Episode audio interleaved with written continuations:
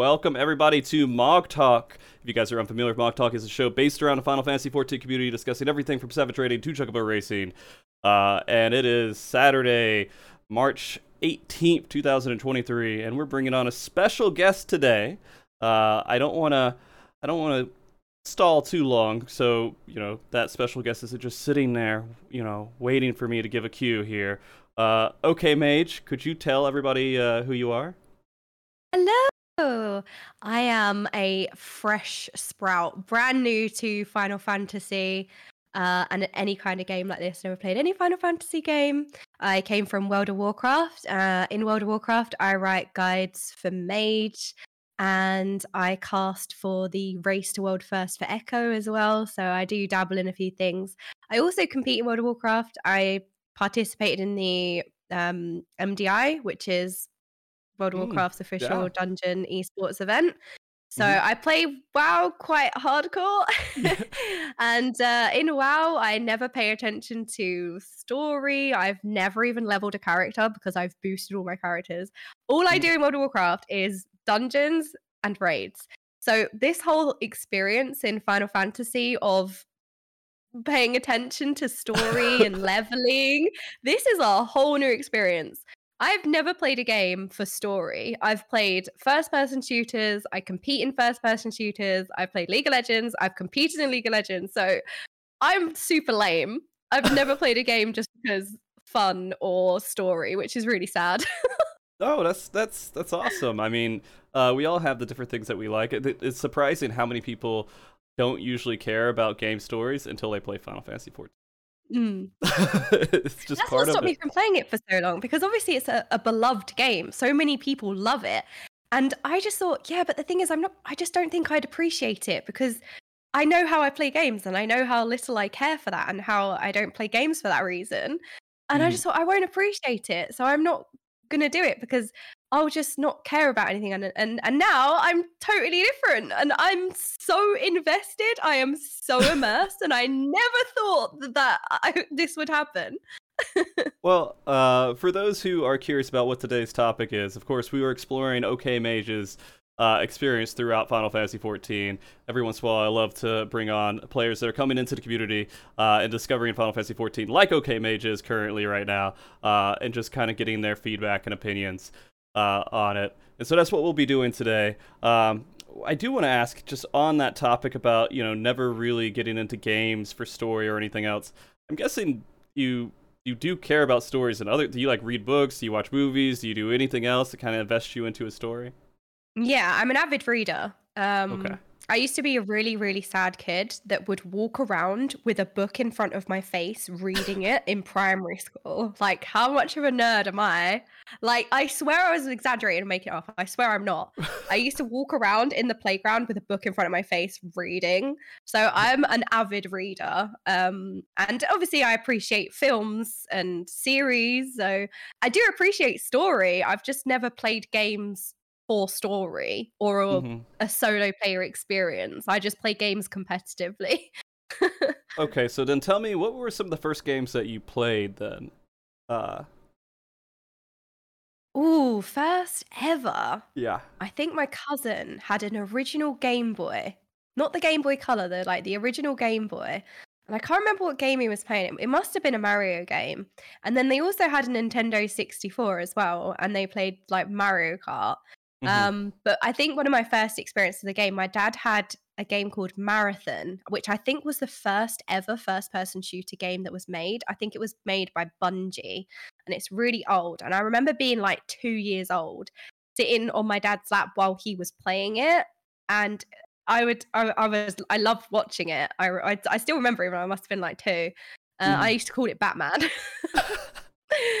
But in yeah. terms of what I grew up playing, I grew up playing Call of Duty, Halo. Like the Halo series has such a special place in my heart. Like Halo mm-hmm. 3, I cannot listen to this the soundtrack. You know the menu music of Halo where it's like, oh, yeah. sorry to butcher it, but I oh, cannot listen to that now without crying because it's so nostalgic. it's pretty epic. Uh so okay, well then that makes sense. Like you had maybe some rough experiences not rough but i guess like just early experiences with games, uh, but nothing that was like really hardcore into the story at all. And you just start getting the Halo, and you became one of those X boy pl- Xbox players. I was a console gamer. I am just so sorry. I was a console gamer. Yeah. um, Oh. I played RuneScape and Habbo Hotel, and I think I played some other games like Sims and stuff like that as well. But I've just always been a competitive person. I was in, I competed in sports, like I competed in skiing. So I've just always been like a really competitive person. So that's why gaming is like, yeah, So that's fair. gonna compete.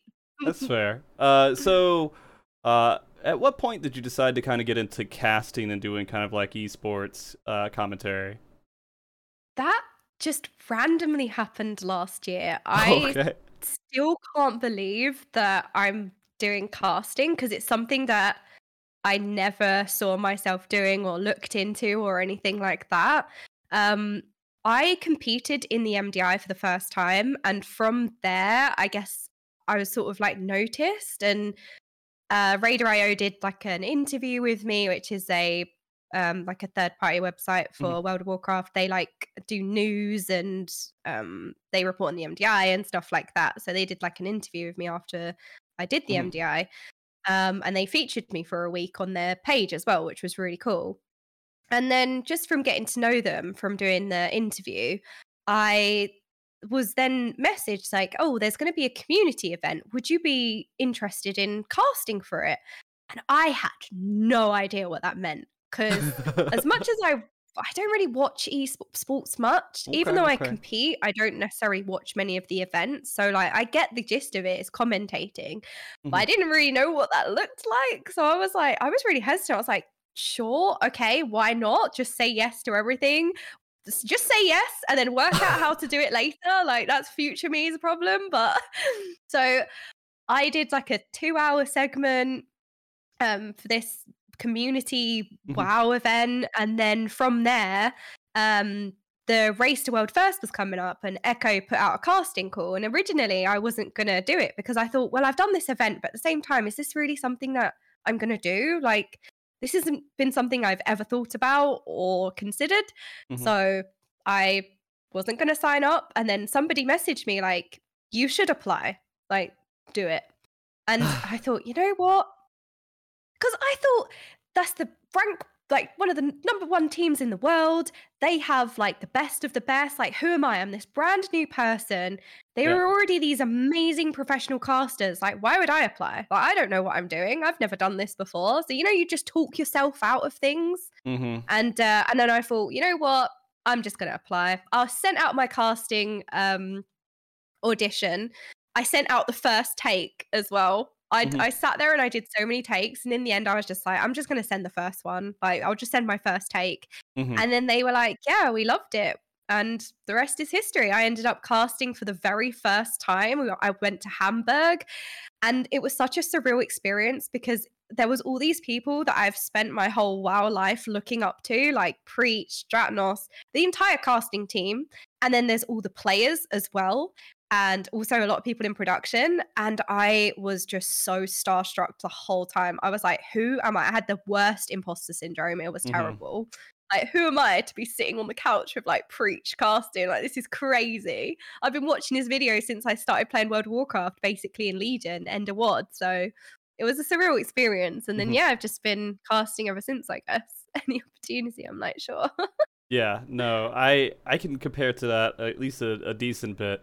Uh, when I started at Mog Talk, which was like eight years ago, uh, I had no clue what I was doing at all, and I was like, let me just turn it on and just see what it what happens. it evolved from there, Yeah. and then at some point, you know, uh, I didn't even think about doing commentary or casting or anything. But then I just worked on a couple of community events uh, to kind of whatever was going on for PvP in Final Fantasy 14 and uh, then we just started doing the world race stuff a little bit as well. Uh, and then Square Enix reached out and they're like, "Hey, you want to come on and do uh, commentary for our PvP stuff at FanFest over?" It's like 2016. I was like, "Yeah!" That's so cool. so I immediately, I immediately just start practicing with the uh, other person who was uh, going to be going on stage. Like for three months, we did nothing but just look at PvP videos, uh, and just try to do commentary every like a few times a week. We'd meet up and just fake it until we can like we felt confident and good about it. That's and it's so good. you'd be surprised how many commentators are literally just going on there and doing their best, and it just kind of works out because it does. and it's it's nerve wracking when you get there and uh, you know you're like, oh shit, I'm about to be live in front of people. I actually have to do something and be good at it in the next couple of seconds here. But as soon as you get into it, like that first like minute or so, you start talking, like it all goes away, and you just get into the zone, right? Yeah. It's always the worst thing. Like, it's just that anxiety before you do something, isn't it? And then when you actually do it, it's fine. But it's Yeah. the apprehension of like, oh. yeah, yeah, yeah.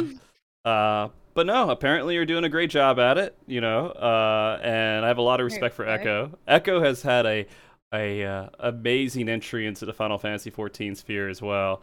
Uh, and you know they're still trying to do uh, raids right now. It's taken them quite a while. It is surreal to me that the Yeah. fights take this long as a WoW player. I'm like, what? I thought Yeah. when we did Sepulcher last year, that was a notorious, that was probably the longest streamed race, like a modern day race, and it was a month. And I thought Mhm. that was tough. Yeah. They've been at it for a long time. to be fair, you know, they haven't really they weren't like in the world race kind of situation where they're doing 16 hours a day, going really crazy hardcore. They're doing about like healthy hardcore, I guess, Yeah. like 8 hours a day. Uh and they're taking Oh, yeah, vacation. hardcore, just eight hours. yeah. Yeah. Uh so I mean, uh it took the the world first team a good bit, like I think it was 10 days or so. Uh and that's, you know, it's one boss. it's one boss, so it's a little That crazy. crazy. Yeah. Yeah, because it's a bit different in Final Fantasy. I'm learning the differences now. Mhm. um between the raids. They're just different, aren't they? You just can't compare them. They're just totally different experiences. Yeah, no, they they are. They, and the the whole the world race scene and going through all that stuff is a completely different experience as well. Just the challenges that are really there, uh, and different perspectives of you know, gear is like one of the biggest differences between the two. But before we go too much into Mm. that, I do want to make sure chat and everyone else is aware where we are spoiler wise. Uh, so you told me, but if you don't mind saying it again, and I know you're you're tr- you're being safe about it, but just in case, where you are in the story, uh, so we could I'm be like, where am I in the story? I think I'm at 2.3. okay. I defeated Leviathan. Think I'm at Bahamut. or the names, the words, everything. Panic. No, no, Um, two point three. very You, overwhelming experience said it- at first. you said it offline. It was Ramuh, Ramuh. Oh, Ramuh. Yes. Yeah, yeah, yeah. Ramuh. That's That's, the one. Ramuh. Yes, Yeah. that's where I am in the story. So uh post ARR 2.3 Ramuh. Yes. yeah, yeah, yeah. Uh, or- I've been doing coils, so that's the most recent thing. But I think that's a side thing. It's not necessarily the main story. is so it's like not. I wouldn't call it side. I, I wouldn't call it side. Uh, it, it is Ah. it is a branch in a way, but Mhm. definitely I wouldn't say it's side. Uh, I mean, you know. it feels pretty important lore-wise, so it's definitely Yeah. not a side quest. yeah, everything in A Realm Reborn is pretty like canon major stuff that you probably, Hmm. except for like the side side quests, like the stuff like go pick up nine apples for me because you know I feel a little bad today. That kind of stuff's not that important. But the raiding, Even you do that in the MF2. I went to Costa del Sol and there was a Titan threatening the whole entire Eorzea. And we were fetching wine and cheese for like eight hours. They did not, they, were- we were preparing our thankful ba- final banquet. I was Yep. like, these fetch quests. we have Yeah. Titan to stop. This, this is not alarming to anyone. We need to age some wine. yeah. Although, to be fair, it's worth it for cheese, so I can't complain. Cheese, Cheese- is life. I mean, cheese is pretty good, and if you pair it with wine properly, it could be a great experience. uh, but yeah, no. Uh, so tell me, tell me, story wise, kind of. This is the first one you're really getting into, and I'm gonna let you know. I was really into the WoW story at first too. I had books I was reading on the WoW lore, and I was like diving into all the, uh, you know, where Thrall came from, the orcs before they came to uh, Azeroth, like all this stuff. Like I was really diving into the lore. Uh, and Final Fantasy 14 knocks it out of the park for sure, uh, in my opinion.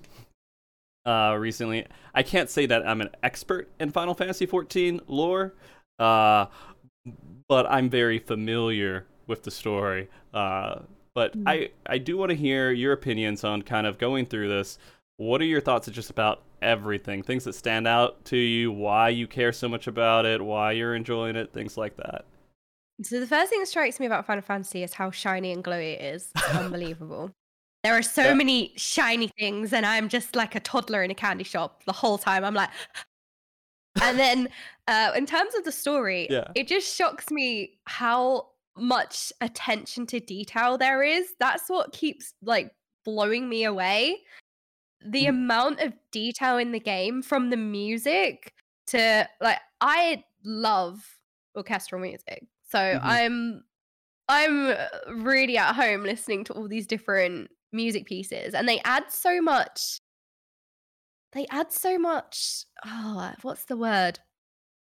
Not environment, but they just really add to the story. It's so hard to explain. Yeah. They're so atmospheric. That's the The- word I'm looking for. yeah, the and atmosphere. it just adds so much. Yeah, to your just like even if it's a bad guy, it's really dramatic, or a good guy is very dramatic. Mhm. Yeah, it just adds so much atmosphere, and it is the small things. It is the small things in this game.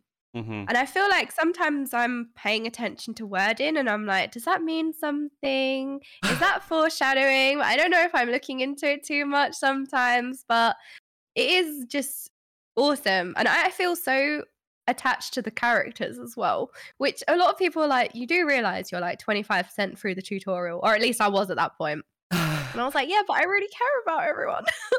I'm really invested. That's and everyone's like, it. she's not going to survive this game. it's rough. It's rough. Uh, you know, I I have talked to many people who are very defensive about very multiple characters, and I'm like, this is this is a video game, but it, it really takes you away from believing it's a video game, and you get really attached to everyone like they're your friends. Yeah, exactly. Because like yeah. when you watch a film or a series, like you're obviously very invested in the characters and the story and you care about it, but there's something very different when you're playing it. Like it's obviously it's so much more immersive. Like you're playing the series or film that you're watching and it's just so mm-hmm. immersive. That's what really gets me. The immersion. It's Yeah. incredible. Yeah, and I they Square Enix has always done a really good job with music overall, but this game has been led by uh, the composer uh, Soken, which I don't know if anyone's gotten you familiar with his name yet. Uh, but he is the he's a literal music god at this point. so hundreds, hundreds of game tracks, hundreds of them, and you're gonna be able to enjoy all of them at your own pace. I mean, you have. I am so envious of your situation a lot of people who come into the game at this point because you have literally so much content to just enjoy and invest, and you have no rush. There's no rush to it. I mean, you don't have to be up to date if if you're trying to get there and live when the expansion comes out. You probably got like a year or two. I mean, you're, you're okay. Like a year and a half. no maybe. way is it that long. Yeah. So uh, when I completed Realm Reborn, I got like finishing credits and I got really upset. I think I even cried. Like, I'm not ready to see end credits yet. I feel like I'm just starting. And everyone was laughing at me. Like, you do realize you've just done like five or 25% of the tutorial. And I was like, what? And everyone's like, yeah, you're literally crying about the tutorial. And I was like, what do you mean? How am I going to survive the rest of it? And everyone's like, yeah, you're right. You're not going to survive. But I loved it. I was so sad. I think it's because I don't really know what to expect because I've never played a story game. So when I'm seeing credits, I'm like, is the base game over? Do we Mm. now go on like random tangents of their own contained plot lines? The overarching story's over now. So I was like. I mean, are so you? you saying that is like, what? I have got such a journey ahead of me. It's crazy. well, I mean, yeah. And so, I mean, do you care to if I tell you how many expansions you have, or do you know, or is that like I don't know? I know names of expansions. So I think next is Heavensward, and then I know Shadowbringers and Endwalker You're missing one. expansions. Yeah. I think. So you have Heavensward, you have Stormblood, uh, Ah. then you have Shadowbringers, then you have Endwalker. Uh, okay. So you're you're pretty close. Uh, but everything that you this is Realm Reborn's pretty meaty. It's a, it's a big one. Uh, and then you start getting to the expansions, and those have a pretty big size to them as well. I think all of those are at least meant to be like 40 hour, 50 hour games at minimum for like the storyline stuff, right? And so you have one, two, three, four more to go. Oh my god, I got a long way ahead of Yeah. me. You got you got a lot Oh, of I know why everyone was like, "Why are you crying at the tutorial credits?" Yeah, and those are just the base expansions. We're not including the patches that were added on afterwards and all the raid Mhm. content and the other content that's story relevant. Uh, so you have you have a lot of content to go through. Uh, so and again, I we would expect the next expansion sometime summer of 2024 as I, what I'm guessing. So you have enjoy it. Pace yourself. Don't like rush through it. Do it all at your own pace uh, because it's worth it 100%. Yeah, I think it's just so addictive as well. Like, I end up doing these streams that end up being like eight to 10 hours, and I don't realize how much time has passed because I'm so like into the story and I just get so carried away. And I'm like, oh, it's been 10 hours. Oh, I should probably end the stream and like rest up. I just don't realize how much time has gone by. I feel like a kid again, you know, like a brand new game and you just play these like demon hours. Mhm. Yeah, yeah. Oh, yeah. And see, that's why I'm so envious because you get to go through all this stuff. Uh, they also did a lot of rework on A Realm Reborn that you're playing through right now to kind of optimize it for new player experience. So you're going through a nice, clean slate of that's smooth. It's not like it doesn't have all the rough issues that it had originally. Uh, so, I mean, it. I remember starting, uh, you know, World of Warcraft back in the day. I was like, nothing can really compare to that. But fresh players going into Final Fantasy XIV might have at least some level of comparison to that. Uh, Mm. congratulations. How, who who That's always a convinced you? question, isn't it? Yeah. People ask, like, if there was a video game where you could have your memory erased hmm and replay a video game for the first time again. So in the past, I've had a lot of different answers to that. Would you probably answer it with this game? There's a lot of good games out there, but yeah, this this has the most content to it. I would say. I would yeah, get I always hear most out of it. Terraria as well. Terraria is always one I hear. I think I used to say Terraria as well because my first Terraria playthrough was so good. You know, I wish I, I could do it again, but now I'm like, oh, now I'm playing a game. This Yeah. is a game. This is what I would want again. Yeah, it's it's definitely a good one to claim a reset on. Uh, but a lot of the Final Fantasy games, I mean, they're they're really good. And then if we want to go into like the really heavy story games, we could talk about The Last of Us. We could talk about a couple of those because that was a whole journey and experience in itself. Uh, but you you don't have any clue because you don't play story games. This is your only one. I'm such I'm such a loser, honestly. I'm literally there just like playing battle royales like Apex Legends, League of Legends, just like total loser. Yeah. World of Warcraft rated and Mythic Plus. when did you get into World of Warcraft, by the way? Oh, that was I finished so I started to play League of Legends on my laptop. So that's when I started to get into like more PC games. Okay. Um and then when I finished uni, I came home, I got really sick. So um where I was at home, obviously the main TV was used a lot and I didn't have a TV in my bedroom. So I couldn't really play the console that easy. So I was just playing on my laptop, like on the sofa. Mhm. And that's when I think there was a wave uh, in WoD where people were like, you know what? A lot of my like cousins and like friend of friend uni sort Mhm. of people were like, play WoW. And I, I resisted playing World of Warcraft for my whole life because I knew if I played World of Warcraft, I was gonna become addicted. I was gonna lose my whole life. So I avoided it. And then here I am years later.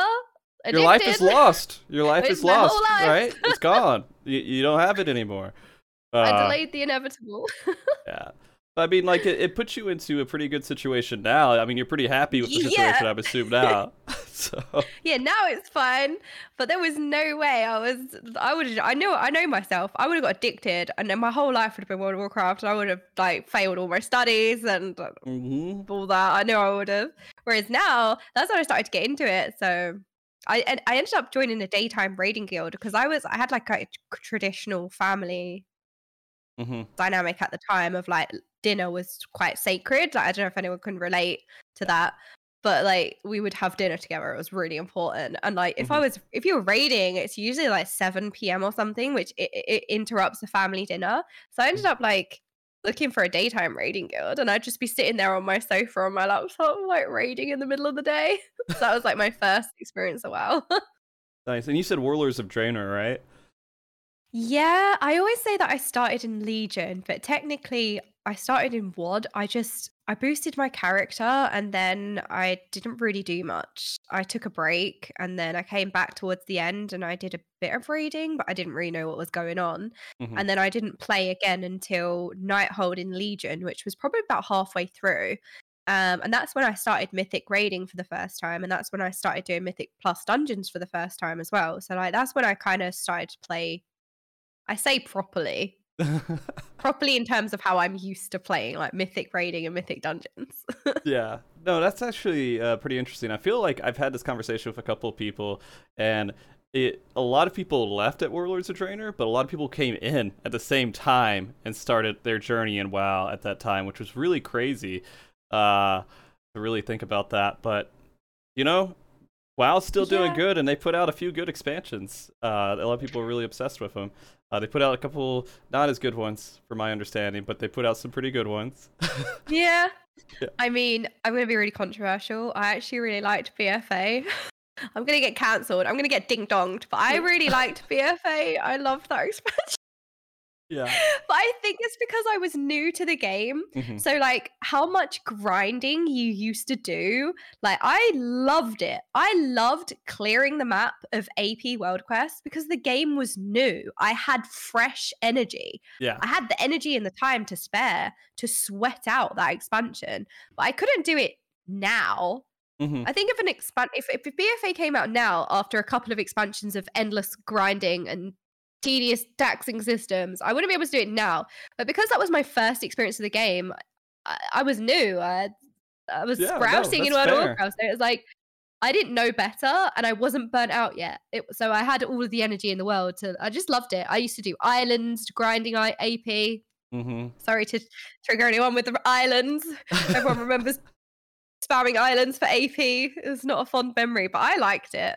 I actually really liked BFA, but yeah, Mhm. most people quit in BFA, I think, and then I did not enjoy Shadowlands.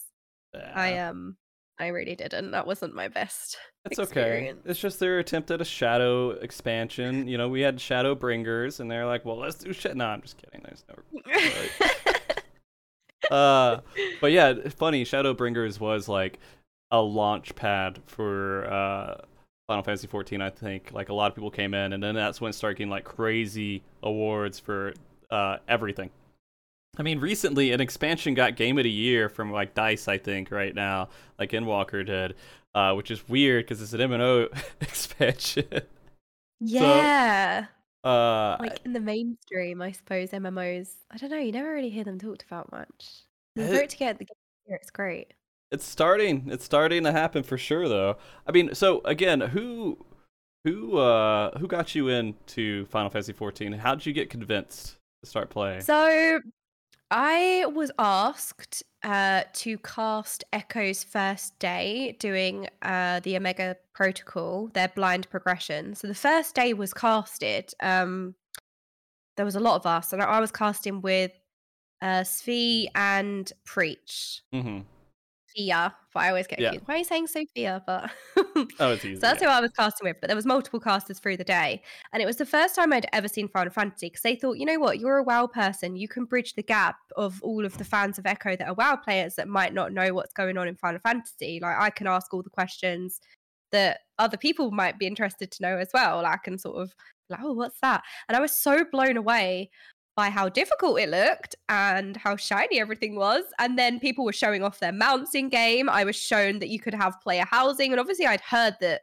Final Fantasy has player housing, but I've never looked at anything to do with Final Fantasy. So Mhm. seeing the player housing and everyone rocking up to Echo's house on this like giant cactus and a TV and a Yeah. jellyfish and like all this absurd stuff. I was like, what? This game is awesome. Mhm, mhm. So I was I was I was getting tempted while I was casting. I was getting very tempted. Mhm. And then what happened was the I think it was the next week. Um, I was doing some mythic dungeons with my team, Mhm. and our team captain, the tank, uh, went away on holiday for 10 days. So I was doing a couple of streams in WoW where I was just pugging. And at the moment, dungeons in World of Warcraft are very mind numbingly mind numbing. Okay. Yeah. they are difficult, but it's just like they're just very draining. So I was trying to pug uh, on stream, and it was just pain, pure pain. And then Preach raided me, um, which was surreal because there was Mhm. like thousands of people, and I was like, Yeah. "What?" Because I, I was like 100 viewers, so Mhm. getting thousand people was crazy to me. Like I wasn't even partnered on the platform or anything like that. I mean, 100 viewers is a lot, Yeah. but you know, I wasn't used to like thousands. So Yeah. Preach raided me, and um, they were all going, "Try Final Fantasy, try Final Fantasy, try Final Fantasy," and I was like, you know what? I can't bring myself to pug because I was always scared to change game because when you're trying to do partner push, you're like it's difficult to Mhm. play something else and build an audience that will follow you no matter what you're playing. Yeah. That is a very difficult thing to build as a content creator, and that's what I think most people don't realize how difficult it is to build an audience that will watch you play anything. Mhm. Usually, people will want to watch a game and then they'll pick their favorite favorite streamer currently streaming that game that they want to watch, and then they'll pick whoever they want to watch. Yeah. Um, so I never, I was so afraid to change game, and I was just pugging on WoW, like miserable, like so depressing. And yeah, I was like, you know what? My main tank's on holiday, so I have to keep pugging. I'm miserable. Why not? I'll give Final Fantasy a go. So after that stream, I downloaded it and then I did a tweet. And then about two o'clock in the morning, I phoned my other half and was like, I burst into tears. I had a full meltdown. Like, I can't change game. I can't change game. I'm really pushing for partner. I've been pushing for partner for a year now. If I change game, no one's going to come. I'm not going to make the recommended because you have to be above 75 average view, average viewers to apply for partner. And I'm just like, I'm just not going to do that. No one's going to come because my WoW audience is people learning how to play mage. So there's no way that people are going to watch me play something else. So I had a mm. mental breakdown.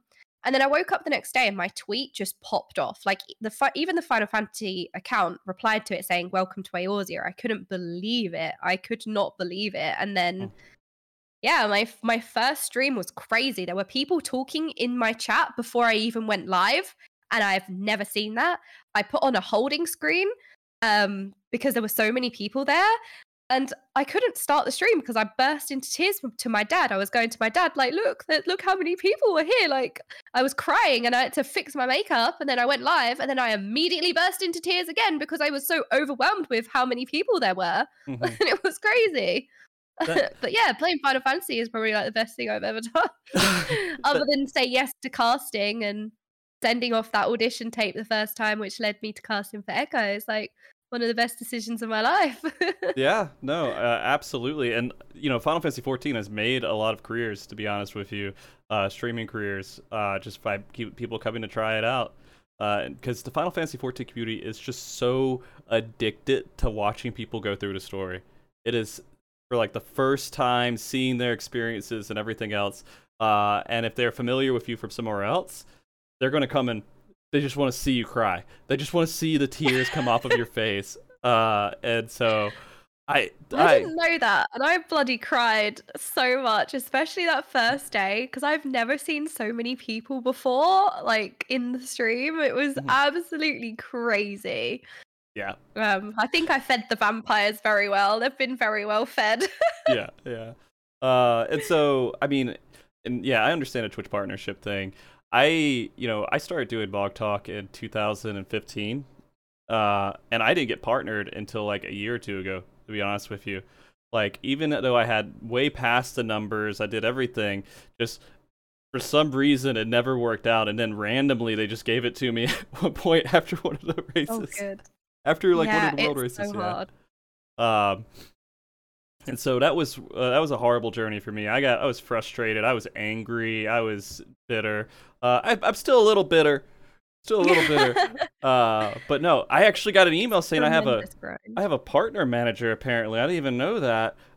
so apparently, I'm going to set up a conversation with him. Uh, so that that's a, a whole interesting thing. And I just recently went into full time myself. Uh, and that's like because I've only done the podcast, and I've only done the world races and everything else. But like I'm at a point in my life where I'm like I want to try to be happy a bit. with my work and what I'm doing. Uh, I can relate to that. That's why I basically played Final Fantasy because I was like, before I, uh, even though I had the breakdown, I was like, you know what? For the first time, I'm going to choose happiness. I don't Yeah. care if however many viewers I don't get. I wasn't expecting much. Um, certainly not above partner asking. And I Yeah. just said to myself, you know what? I'm just going to choose happiness. I'm going to play Final Fantasy yeah, because it will make me happy. it- yeah, And if I have to put the partner dream on hold, I will put the partner dream on hold because your happiness means more. And pushing for partner is a difficult, not Mhm. difficult. It is a very tedious grind, and it Yeah. does take a lot from you. yeah. Um, And I as you were mean- saying as well. Yeah, it does. It does. It, it, it just makes you. It, it's like a validation. That's really, literally what most of it is because you still get subs, you still get ad revenue, you still get everything from affiliation. Uh, it's a little bit different, but at the same time, there's a validation saying, "Hey, which recognizes that you're a valuable piece of.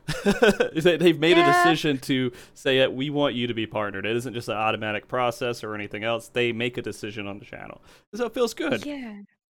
I mean, ultimately, it's just a tick. That's what I used to keep saying. Like, I applied about 11 times. I was applying over the space of a year, and I was just like, it's just a tick. Like, it doesn't change anything. I'm still going to be me. The stream's still going to be the same. Being partnered means nothing. Yeah. But the reason why it meant so much to me in the end was because um, my issue with partner was that I was not consistent enough with the streams because I suffer from health issues, and my Mm. health issues a year ago were really bad. I Mhm. couldn't even manage to do one stream a week, and then I'd be out for like, or maybe wouldn't. I just have big gaps in my schedule where I couldn't stream for a month or a few months, or I casted the race world first the first time, and that was very that was a lot on my mental health. It was the best thing I've ever done, obviously, but it did take a toll in the end. Like, uh, not in a bad way, not because it was the Right. race or anything about it. It's just if I do something, it just has an effect on my health, and it's just annoying. But it's something you work with. But like the reason my partner meant so much to me because I got one feedback, and that was your streams are not consistent enough. We don't think you're dedicated. Like there's too many gaps between your streams, and we Mhm. don't like the inconsistency.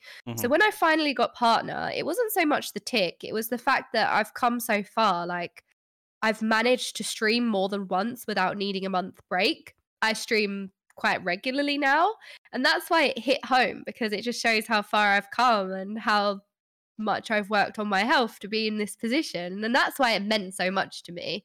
I know it's just a tick, but Yeah. that was more the good thing. Like, I probably cried when I found out live on stream. I cried for like two hours. It was crazy, and then it's just you know when you think, oh, people out of context, are like, oh, it's just a tick, but it's like no, it's about how far I've come. It's like my health has gotten better. I've worked on it to be in a point where I can now stream consistently. That's why I'm happy. I feel like it's a huge achievement and milestone. That means more to me than anything else. Yeah.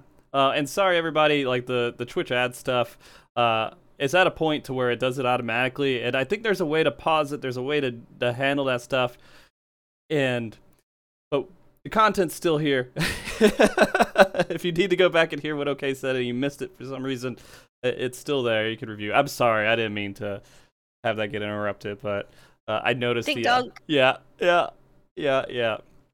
Um, but we'll get it up there and it's it's one of those just unfortunate things like i uh, me learning how to control all that stuff because that's a journey to figure out all the the ifs and ands and buts to all that uh but and then they changed the whole model too it changes next month so i don't know It is overwhelming. I was the Yeah. same. I was the same. I'm like, I don't know what any of this means. What do pre-roll ads Yeah. mean? You just start from scratch, especially when you're starting Final Fantasy as well, and it's just like, uh, taking in all these names I can't pronounce, and yeah, it's just Yeah. overwhelming when you get partnered.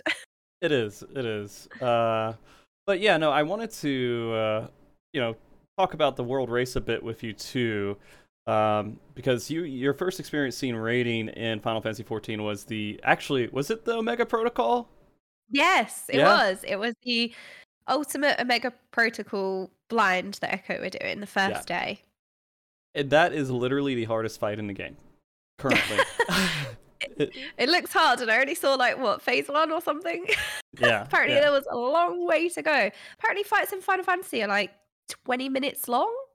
Uh, the ultimate fights, they can be that long, and so they can be somewhere between 15 to 20 minutes long. Yeah. Uh, Wow.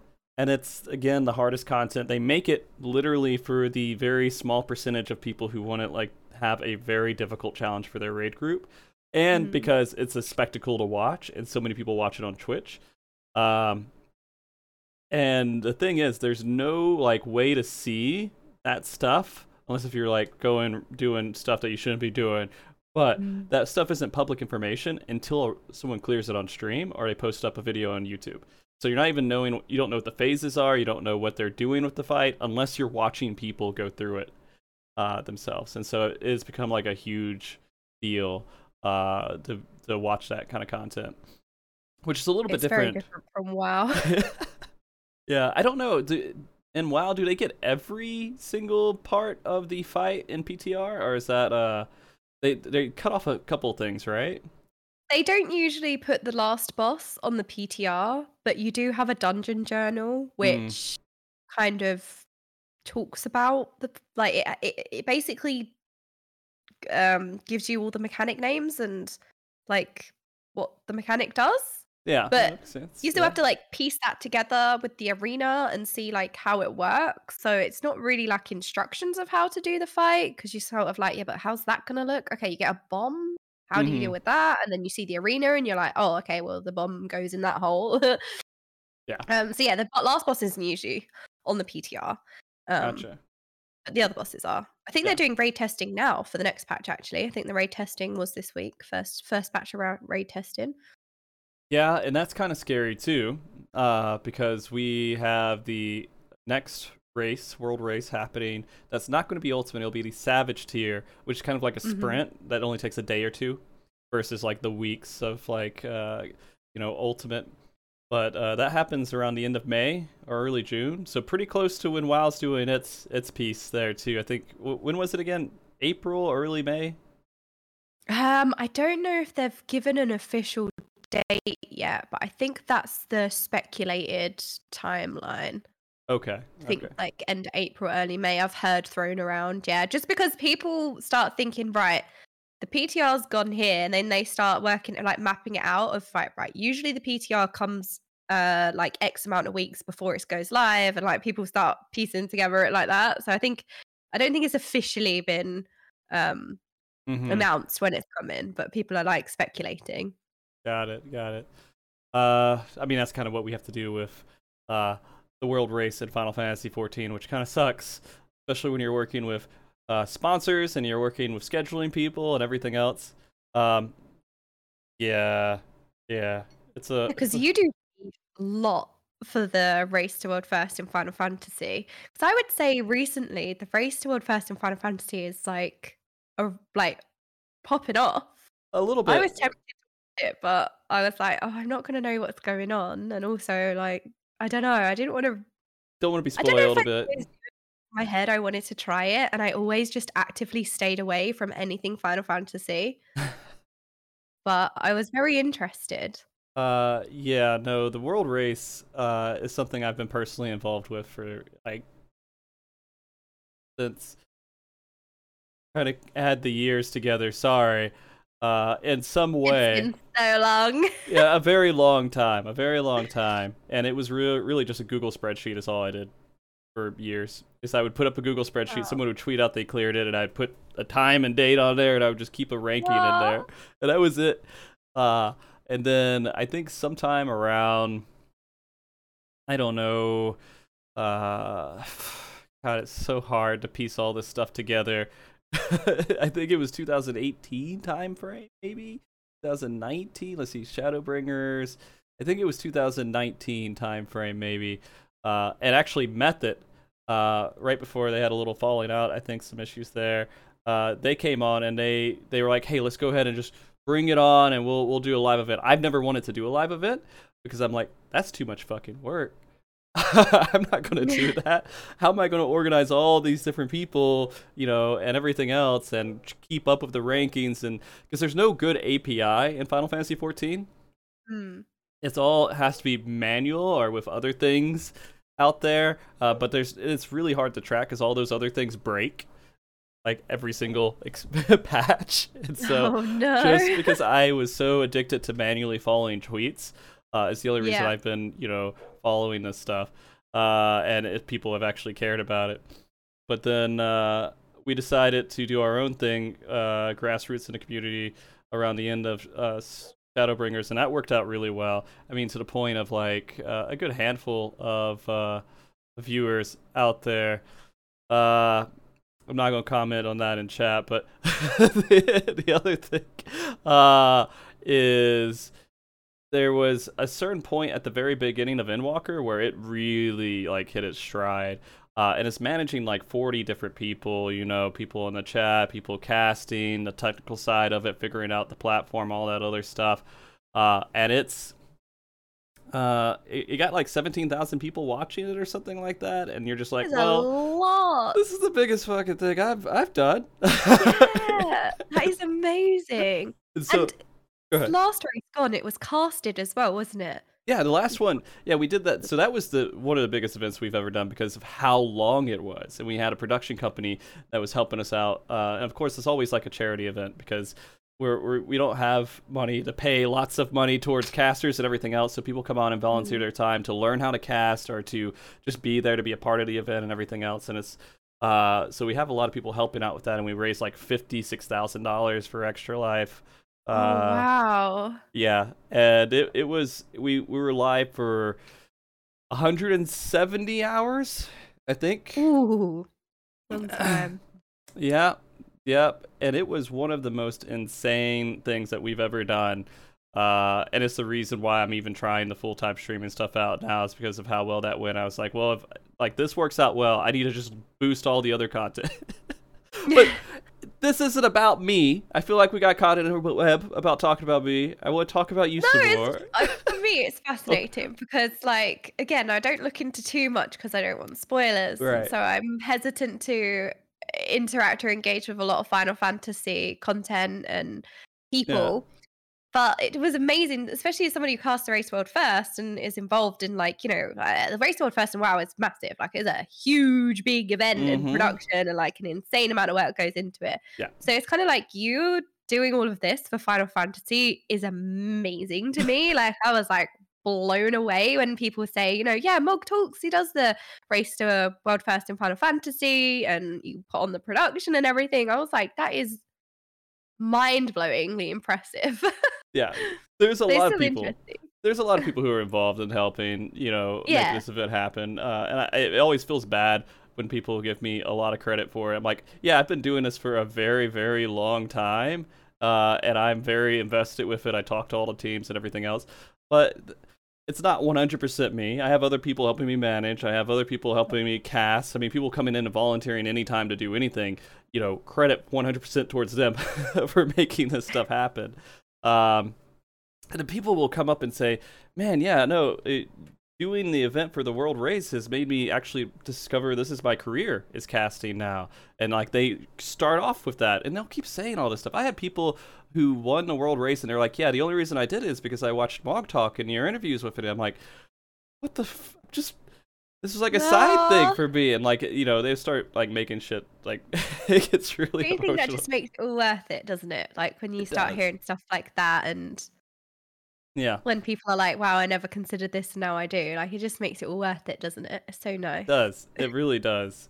Uh, but yeah, no, I, I heard you're very involved in the world race, which is another reason why I wanted to have you come on and talk about it and everything. Uh, and it's very interesting to know that a lot of the work that, like, I was never super competitive, to be honest with you. I've never, I, okay, I was competitive, but I was so competitive, but so poorly skilled.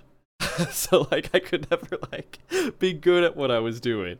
Uh, but no, I like to watch it. I, I loved watching it. So that was like the other alternative to it, right? So I could watch it and follow it and get really involved with it.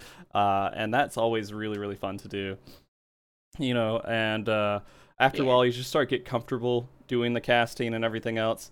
Like being on stage at FanFest uh, a couple of times was like h- humbling enough for me to like I bet that was such a surreal experience. Yeah, yeah, it, it is it is a little bit crazy, and it was for PvP, which at the time wasn't too like super popular with Final Fantasy 14. They haven't really had a huge kickoff yet there, but it's still fun to do, and there's a lot of really passionate people uh, behind it, and so that was surreal, 100%, uh, and that's why I'm so like deep into the Final Fantasy 14 community. I'm not going anywhere for a very long time until Final Fantasy 4, 17 comes out, and that's the next MMO, right?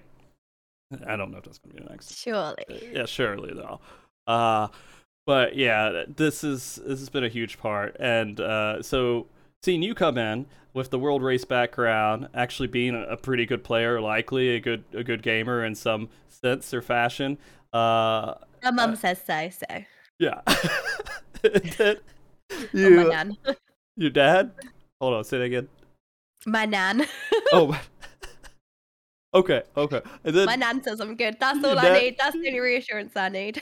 you know, that's fair. That's fair. All we need is Nan to say, "Yeah, you're good," and then we're great. We don't yeah, have to worry about like, chat. I don't know what's going on. She watched the Race to World first, and they don't have um, BTTV or 7TV extent like uh, extension on their browser. So they'd watch me doing the Race to World first, and they'd be like, "You're doing really well, but what does saucy mean? And I'm like, um, yeah. what does KEKW mean? yeah, yeah. Uh, you know, it's funny. Half of my friends, uh, they've watched the podcast eh, or they've watched the world race, and they're like, "Yeah, it looks really cool." But I have no clue what's going on, and I can't keep up at all. so most of them yeah. can't watch what I even do, like the content that I do, because it's just all like just like a strange language to them almost. Like they just don't mm-hmm. understand mm-hmm. uh, anything. Uh, yeah, and it's kind of sad. my dad says. Say that again. Sorry. That's what my dad says as oh. well. Like I don't know what's going on. yeah, yeah. But uh, with uh, WoW and kind of doing that stuff and kind of being involved uh, a bit on the competitive side, uh, and then seeing some of Final Fantasy XIV's race, uh, I don't I don't know how much I like you've already kind of spoiled top a little bit by just watching it, right? The the Omega Protocol, not fully, but you have some level of like, hey, I I've seen it at su- in some regard, right? Yeah, briefly. It's like I didn't really know what I was watching either, so my brain's probably just like distracted by all of the like glowies and shinies, and I yeah. don't really know what I'm watching. Right. With like a fresh pair of eyes with context, it's very different. Of like, ah, I think that's what I'm guessing. But yeah, yeah. but yeah. yeah, when I first saw it, I'd probably had no idea what was going on. Okay. It looked really difficult though. Very like, difficult. very execution. difficult. uh, I'm gonna have to complete it myself, which is going to be a really hard challenge. Because uh, again, I've never completed any ultimate or tried to uh, before, but now that I've raised so much money, I'm forced into that. Uh, but yeah, so we won't go too much into that. But I, I do want to know your perspective, being very familiar with WoW and being you know with the world race and everything else are there any questions or any thoughts or anything that you had seen that race at all that you don't feel bad asking i, I won't give you any story related answers well, when I was first watching Echo on um, T- the Omega Protocol, yeah, I had a couple of questions because I found out there was an infinite battle res, and as a WoW player, I was like, "I'm sorry, what? An mm-hmm. infinite battle res? Like that's such a surreal thing." Mm-hmm. And it's it's sort of like small things as well. Like when you die, you spawn in front of the boss. Like again, it's it's, it's very basic things. I'm like, what? You don't have to run for ten minutes, and then like, yeah, yeah, yeah. You just go. That's so good. And um, it was it was more about how you approach the fights, I guess, because I think in in WoW that they, they, are just very different, mm-hmm. In WoW, there isn't so much a question of how to deal with the mechanics. Like you're not working out a puzzle all the time, so to speak. Mm-hmm. You kind of know what you're supposed to do, but actually doing it is really difficult. Whereas in Final Fantasy, it seems you're given puzzle pieces and you have to piece it together and work out how to deal with the mechanics, which yeah. is a totally different experience. And I was I had a lot of questions around it, like how do you do the fight while you're being chucked all these mechanics and then you're also trying to work out how to deal with them you don't it's just a, it's just so different. I'm just Yeah. like I don't know if I have the brain cells for it. It looks really hard. So, I mean, that's actually one of the big deals with uh, Final Fantasy 14 raids is that it's really just the puzzle of figuring it out and then do executing that flawlessly. The mechanics afterwards, right? You only have eight players, uh, so those eight players just have to work together to make that happen. And while you have battle reses, uh, if certain times in the fight, if they die, that res means nothing because you won't be able to execute the mechanic that requires exactly eight people before it gets back. Uh, or I they think get that's the thing when you get rezzed as well. You take uh, you're doing less damage. So Mhm. if you do have somebody die, you might not make DPS checks sometimes. So I was learning about the battle reses, and that was fascinating to me because obviously, wow, you um, I think oh god, everyone's going to correct me. You get a battle res, the timer, the exact time has Yeah. left me, but you get a battle res every so often on a Mhm. timer.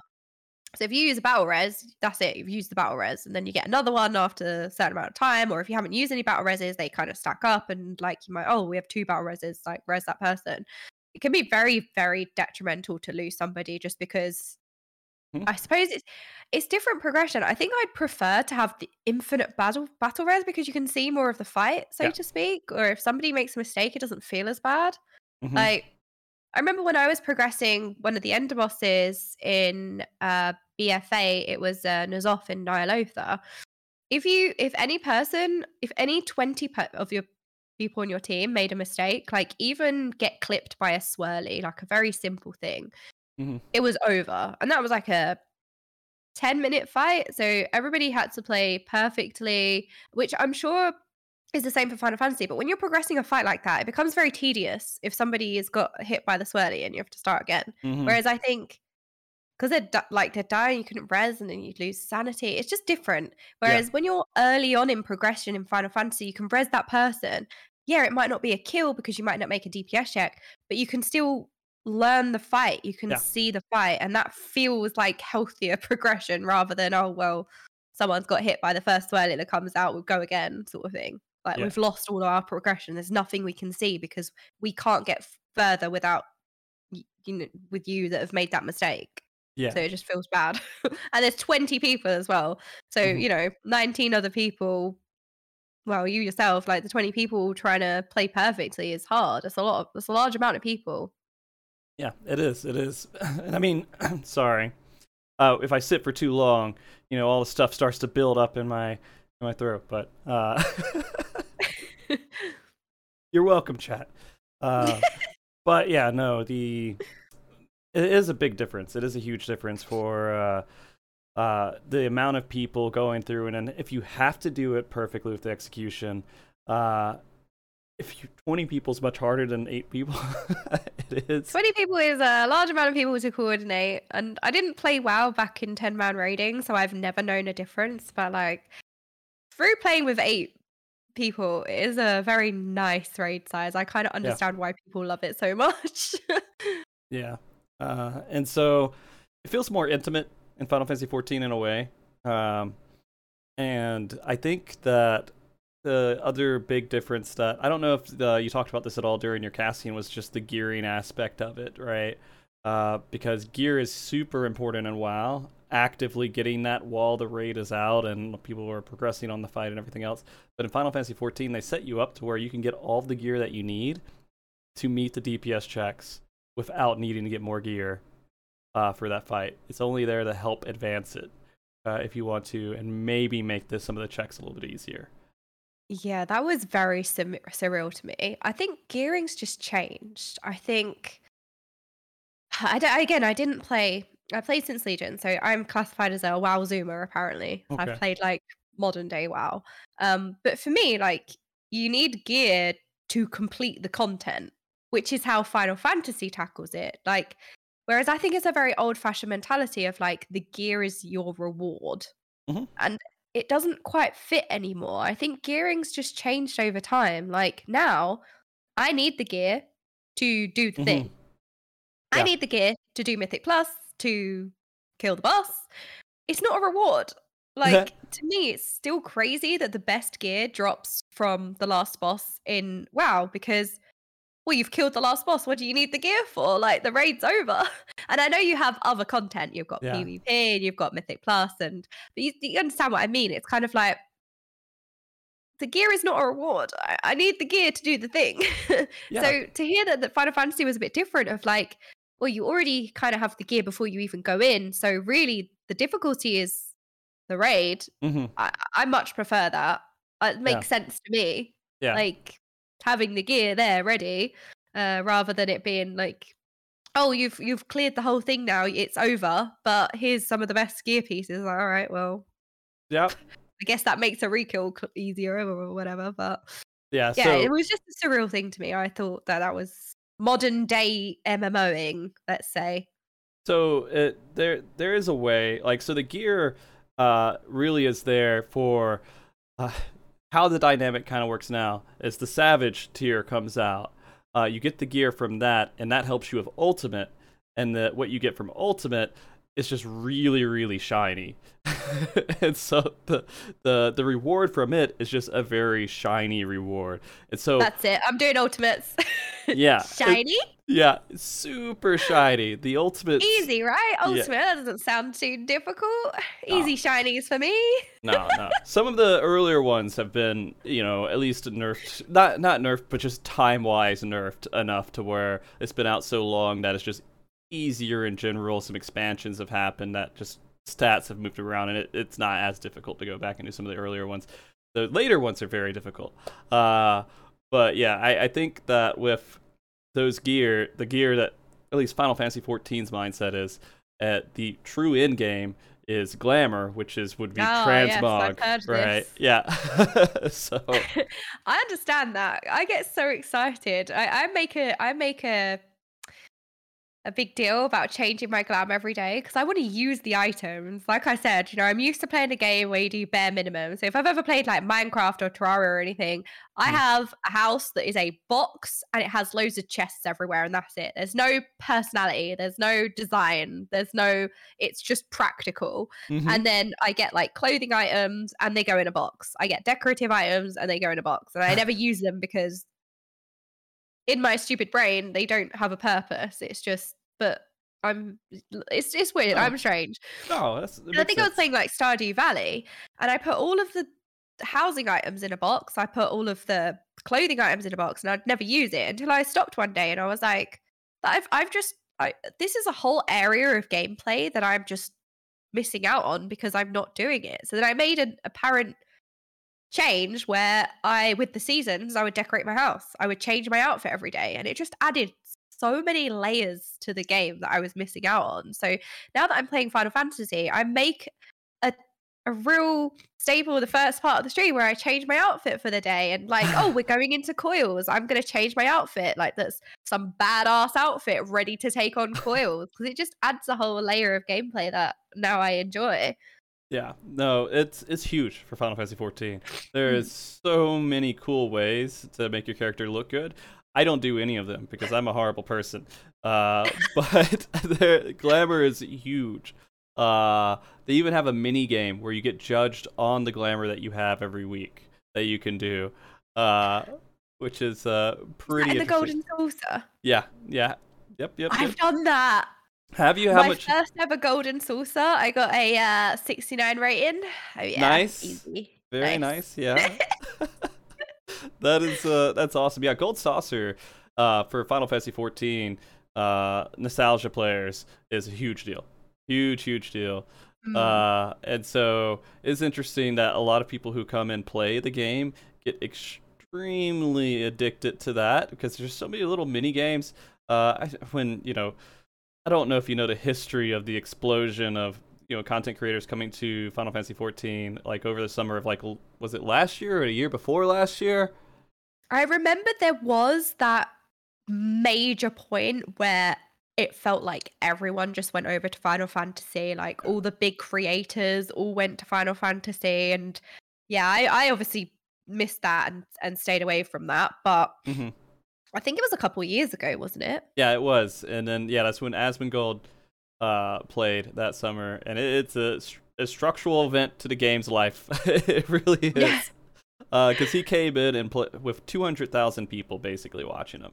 uh, which is pretty intense for the Final Fantasy 14 community.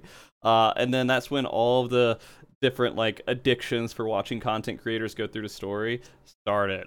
Uh, I think it became like a really really big deal.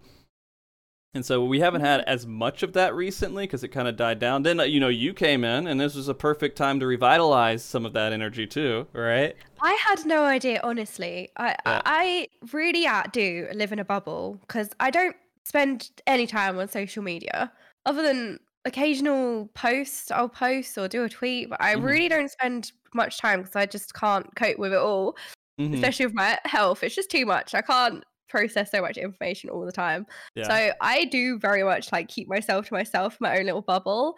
I had no idea that watching the MSQ was such a big thing that people love watching and I, I honestly I just had no expectation. I just thought you know what? I'm miserable playing well.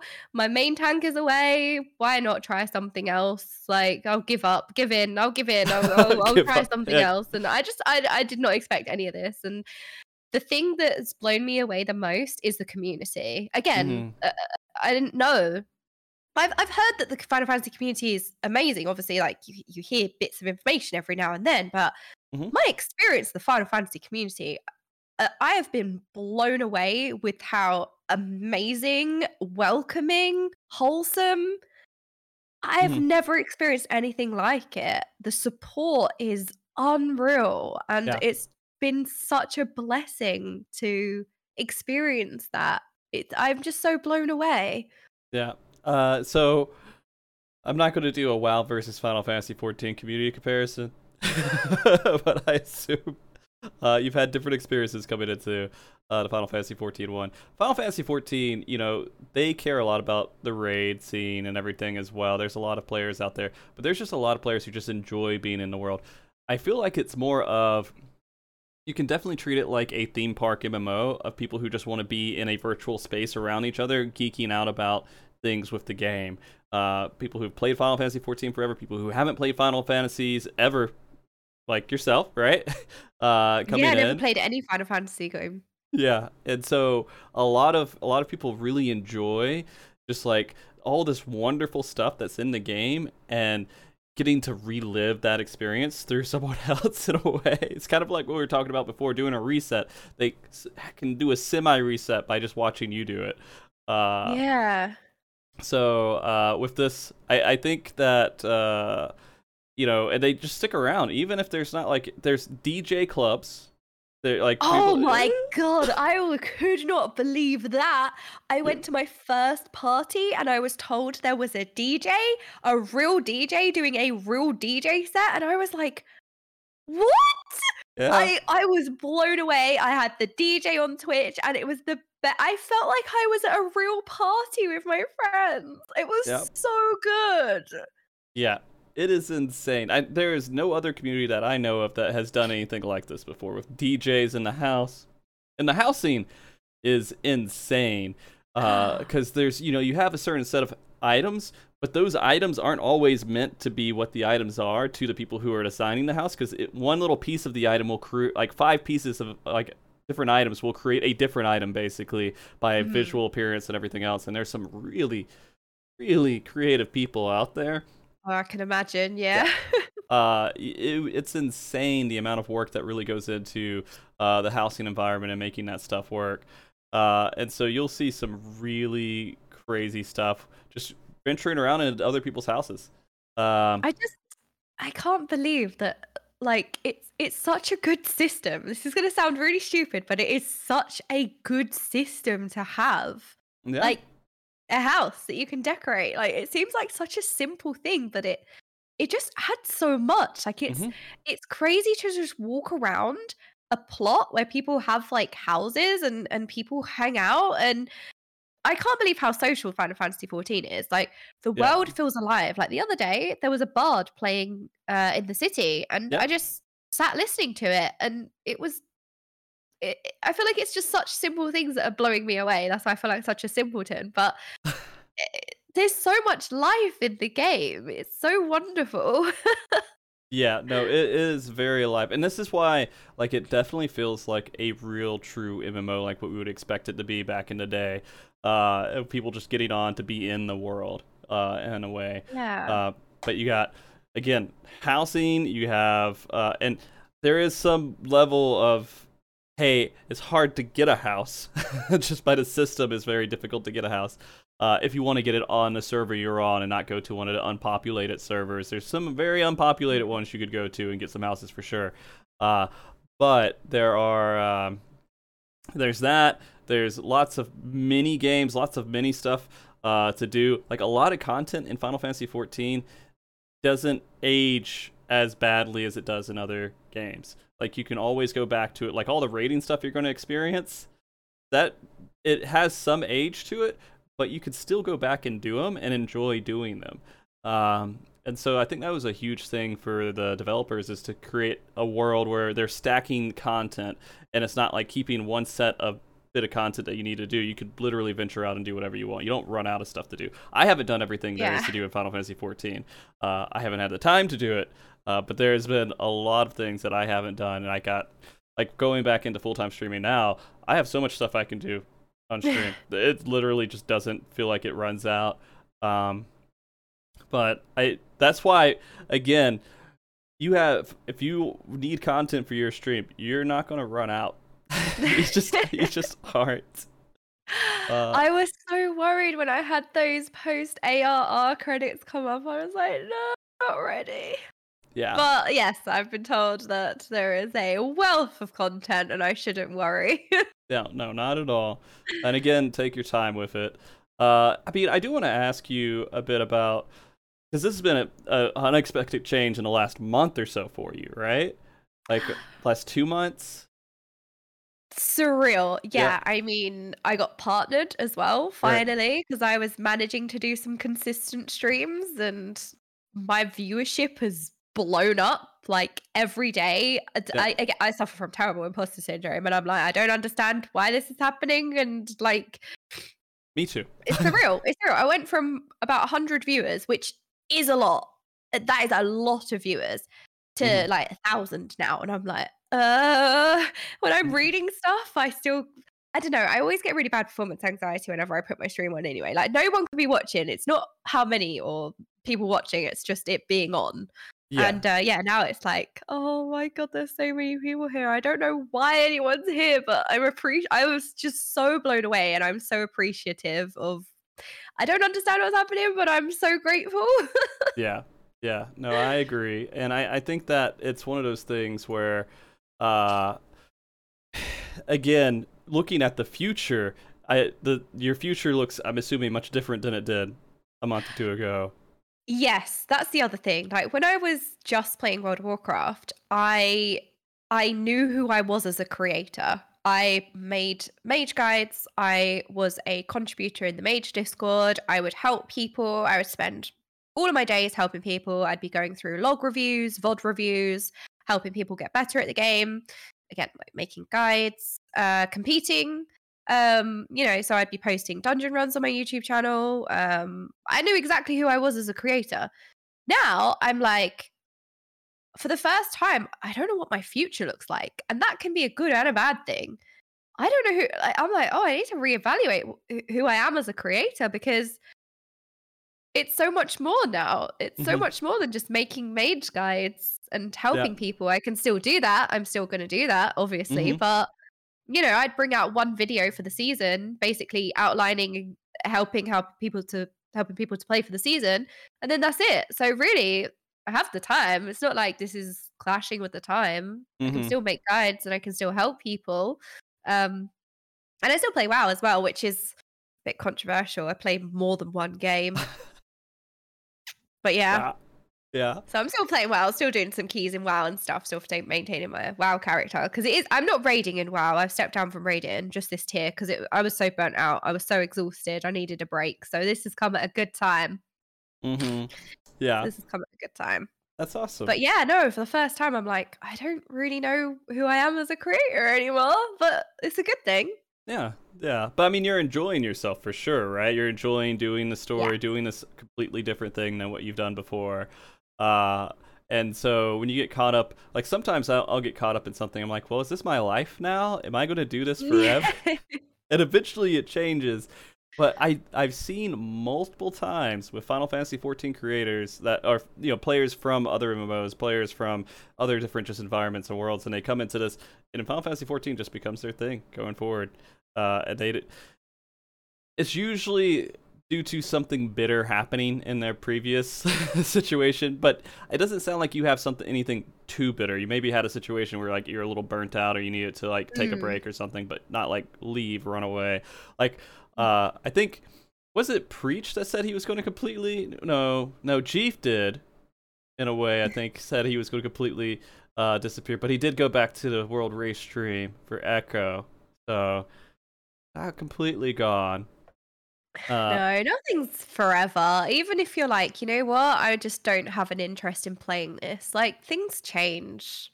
Mm-hmm. Like right, you could be like, right now, I have zero interest in playing that. But who's to say a year from now you might want to play it again? Like nothing's ever certain, is it? Right. Like no matter how adamant you'd be, like, I'm. I, when I was like, I don't think I would enjoy Final Fantasy. I always said that I wouldn't play Final Fantasy because I wouldn't be able to appreciate it. Now look at me. So things change, right? Yeah, yeah. And uh, anyone who knows me would be like, I cannot believe that you are enjoying Final Fantasy because I never thought that that sort of game would interest you. And I'm like, same. I was the same. Where I was like, I, that's why I refused to look into it or play it because I was like, I'm just not going to enjoy it. And yeah, like now look at me. So now you're a story strange. gamer. Now you're a story. I know. Gamer, yeah. I'm enjoying a story. What? I care about characters. Like it's crazy. Yeah. it's such a simple thing that I just never thought I would have appreciation for. Yeah. Uh, I mean, like anyone who has read books when they're growing up, I easily can convert them into a Final Fantasy 14 player. To be honest with you, because some of the dialogue, uh, I'm gonna be honest, they say some stuff in some of those dialogues. I'm like, I have, I, I need to Google one of these words. I don't know.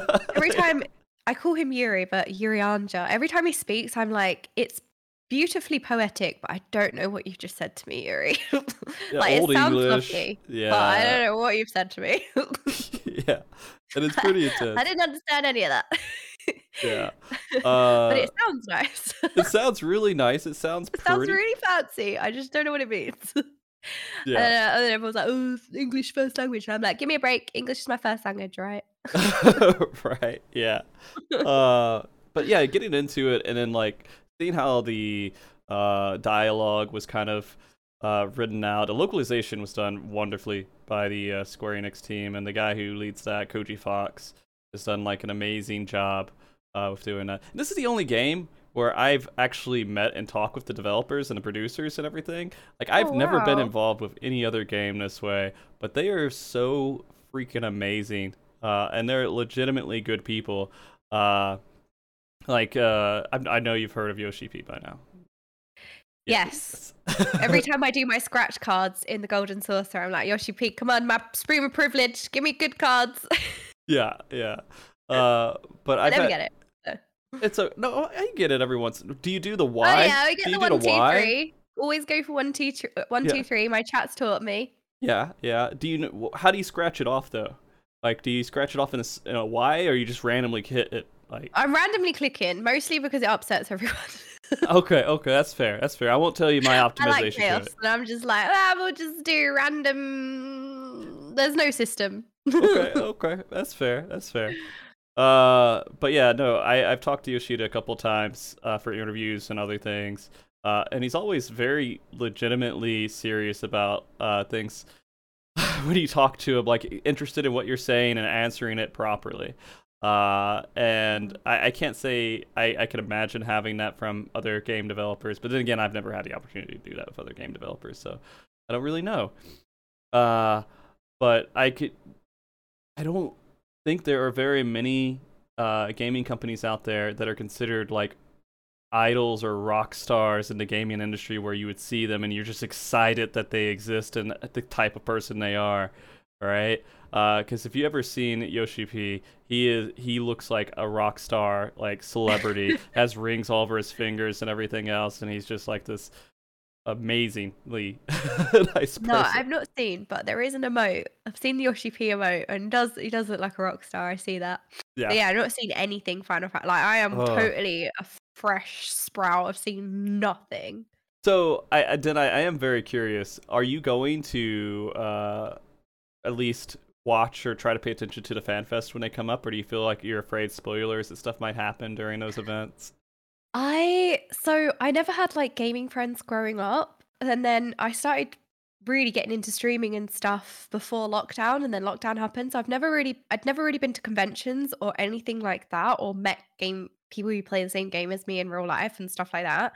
Mhm. So uh, last year I just said yes to everything. Like I went TwitchCon and stuff like that because I've never done that before.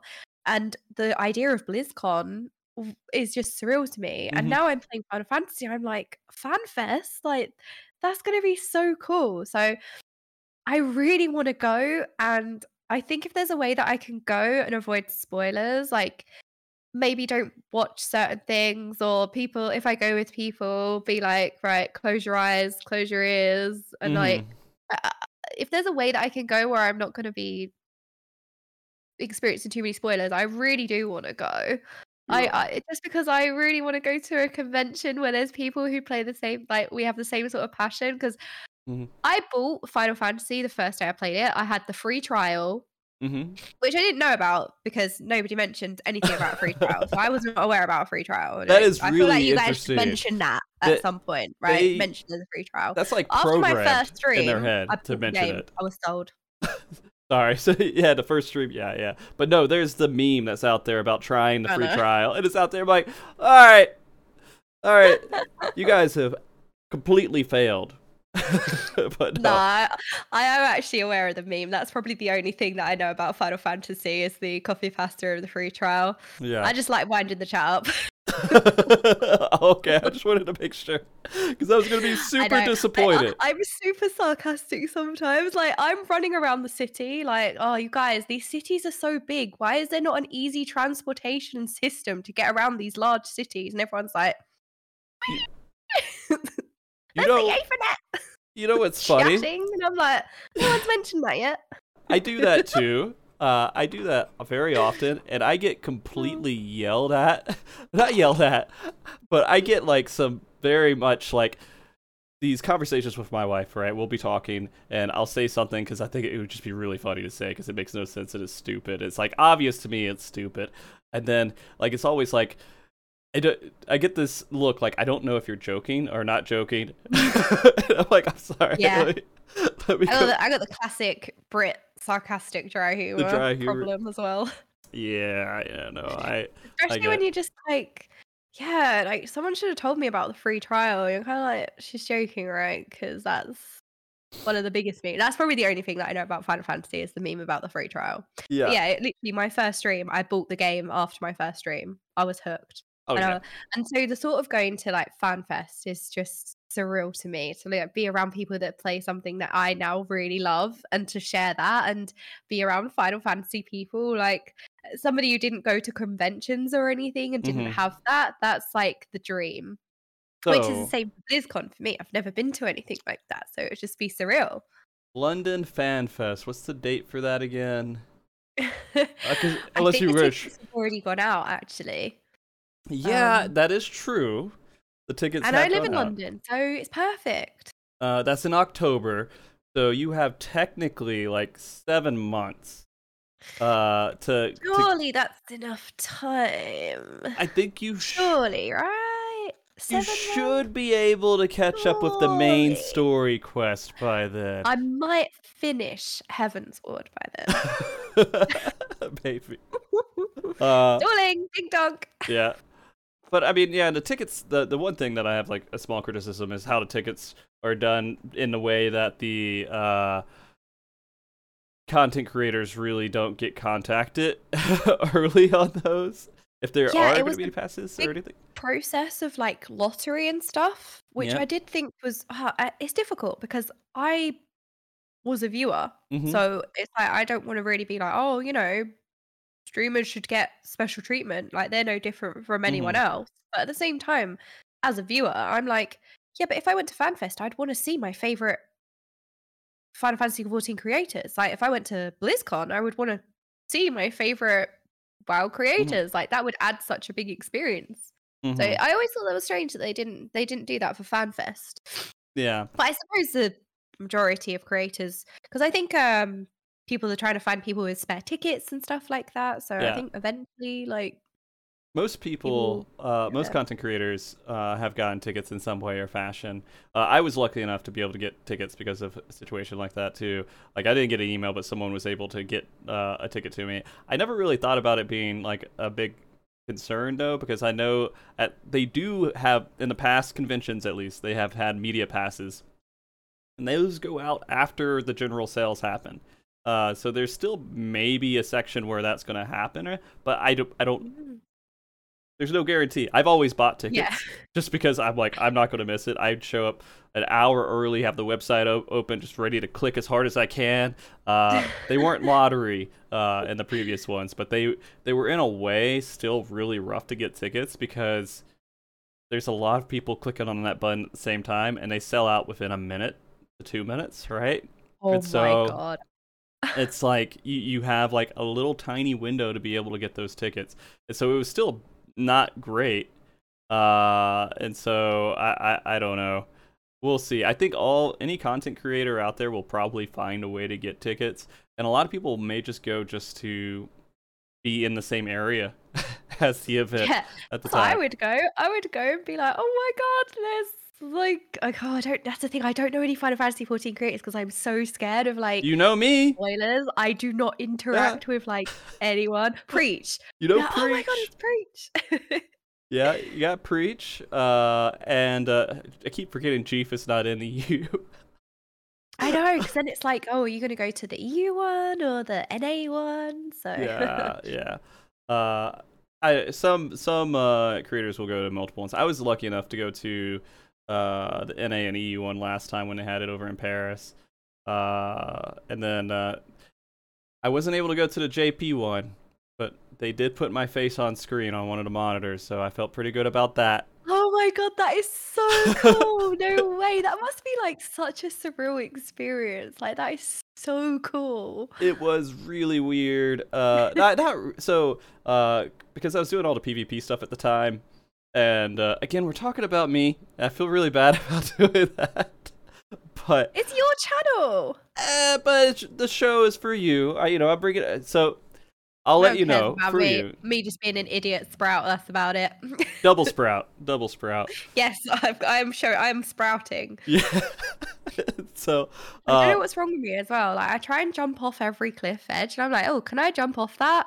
And luckily, everything's sprout proofed There's like an invisible wall because I would have died so many times. Mm-hmm. Mm-hmm. Yeah, no, I they do a pretty good job at not getting you killed. If you fight something and then you jump off something that you can jump off, you will die. Just to let you know, if you engage in a fight before jumping off. Uh, yeah, that's the new mechanic as well because in you don't die to full damage. You get taken to a one HP if you're not in combat, which you don't have in WoW. So that's also another like cool quality of life thing. you know, Although I do play mage in WoW and I, I have many things to deal with full damage. I should never die to full damage, so I shouldn't know anything about that, which clearly I don't as a mage, right? I I I would never die to full damage. Gosh, you just sparked a an old memory of WoW for me. Uh, where was it? I'm trying to remember the zone. It has all the like troll temples and everything. It's like I don't know if it's Arathi Highlands. I am the worst person to ask. This is me. Like I don't even know. I just kill stuff in raids and dungeons, and that's it. I don't have a clue. Fair. Fair. Uh, this is really bad. Obviously, I know who the Lich King is, but I don't know any of the story behind the Lich King. Yeah. which I feel like is very bad to admit. I admitted this on stream as well. I was like, obviously, I know who the Lich King is because people talk about him and he's there, but like, I don't know any of that story or lore or anything. That's You- I'm just so terrible. You've been, just been canceled from the WoW community, so I know. Okay. Uh, I, I've been cancelled so many times by this point. yeah. But no, I was, I was remembering uh, how we were all like mounted and running in a direction, and they were all put me on follow. I went AFK uh, for a second, and there's this ledge that goes straight down to the beach, uh, and there's some like beach stuff down there. And then I wasn't paying attention and just ran right off and killed all my friends. Uh, Oh, because no. we're all like AFK. Oh no. So was, I forgot all about that until you start talking about it, but now I still feel that minor shame of killing all my friends over in the Oh, that's so funny. we Uh, all have those like little stories, don't we? Yeah. Oh gosh. Yeah. MMOs have been such a huge part of my life in some way or fashion since I was like 12. But now Oh. I, I keep forgetting that's like 24 years now. I'm an old man at this point. I've been around for too long. Yeah, definitely. I just got into it late, so Uh, Okay. Fair. Fair. Fair. Well, so future-wise, we were talking about that a little bit with you. Uh, it, you, you're it's kind of unsure, but Final Fantasy 14 seems to be in there somewhere. I'm assuming for quite a while.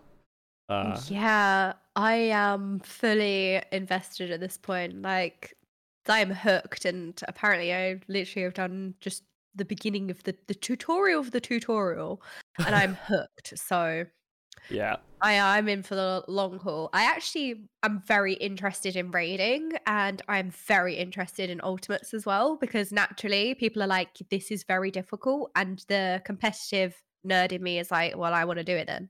Yeah. So like even when I finish and I'm max level and I'm doing end game content end, end game content, I don't think it will finish with the MSQ for me. Like I want to do ultimates.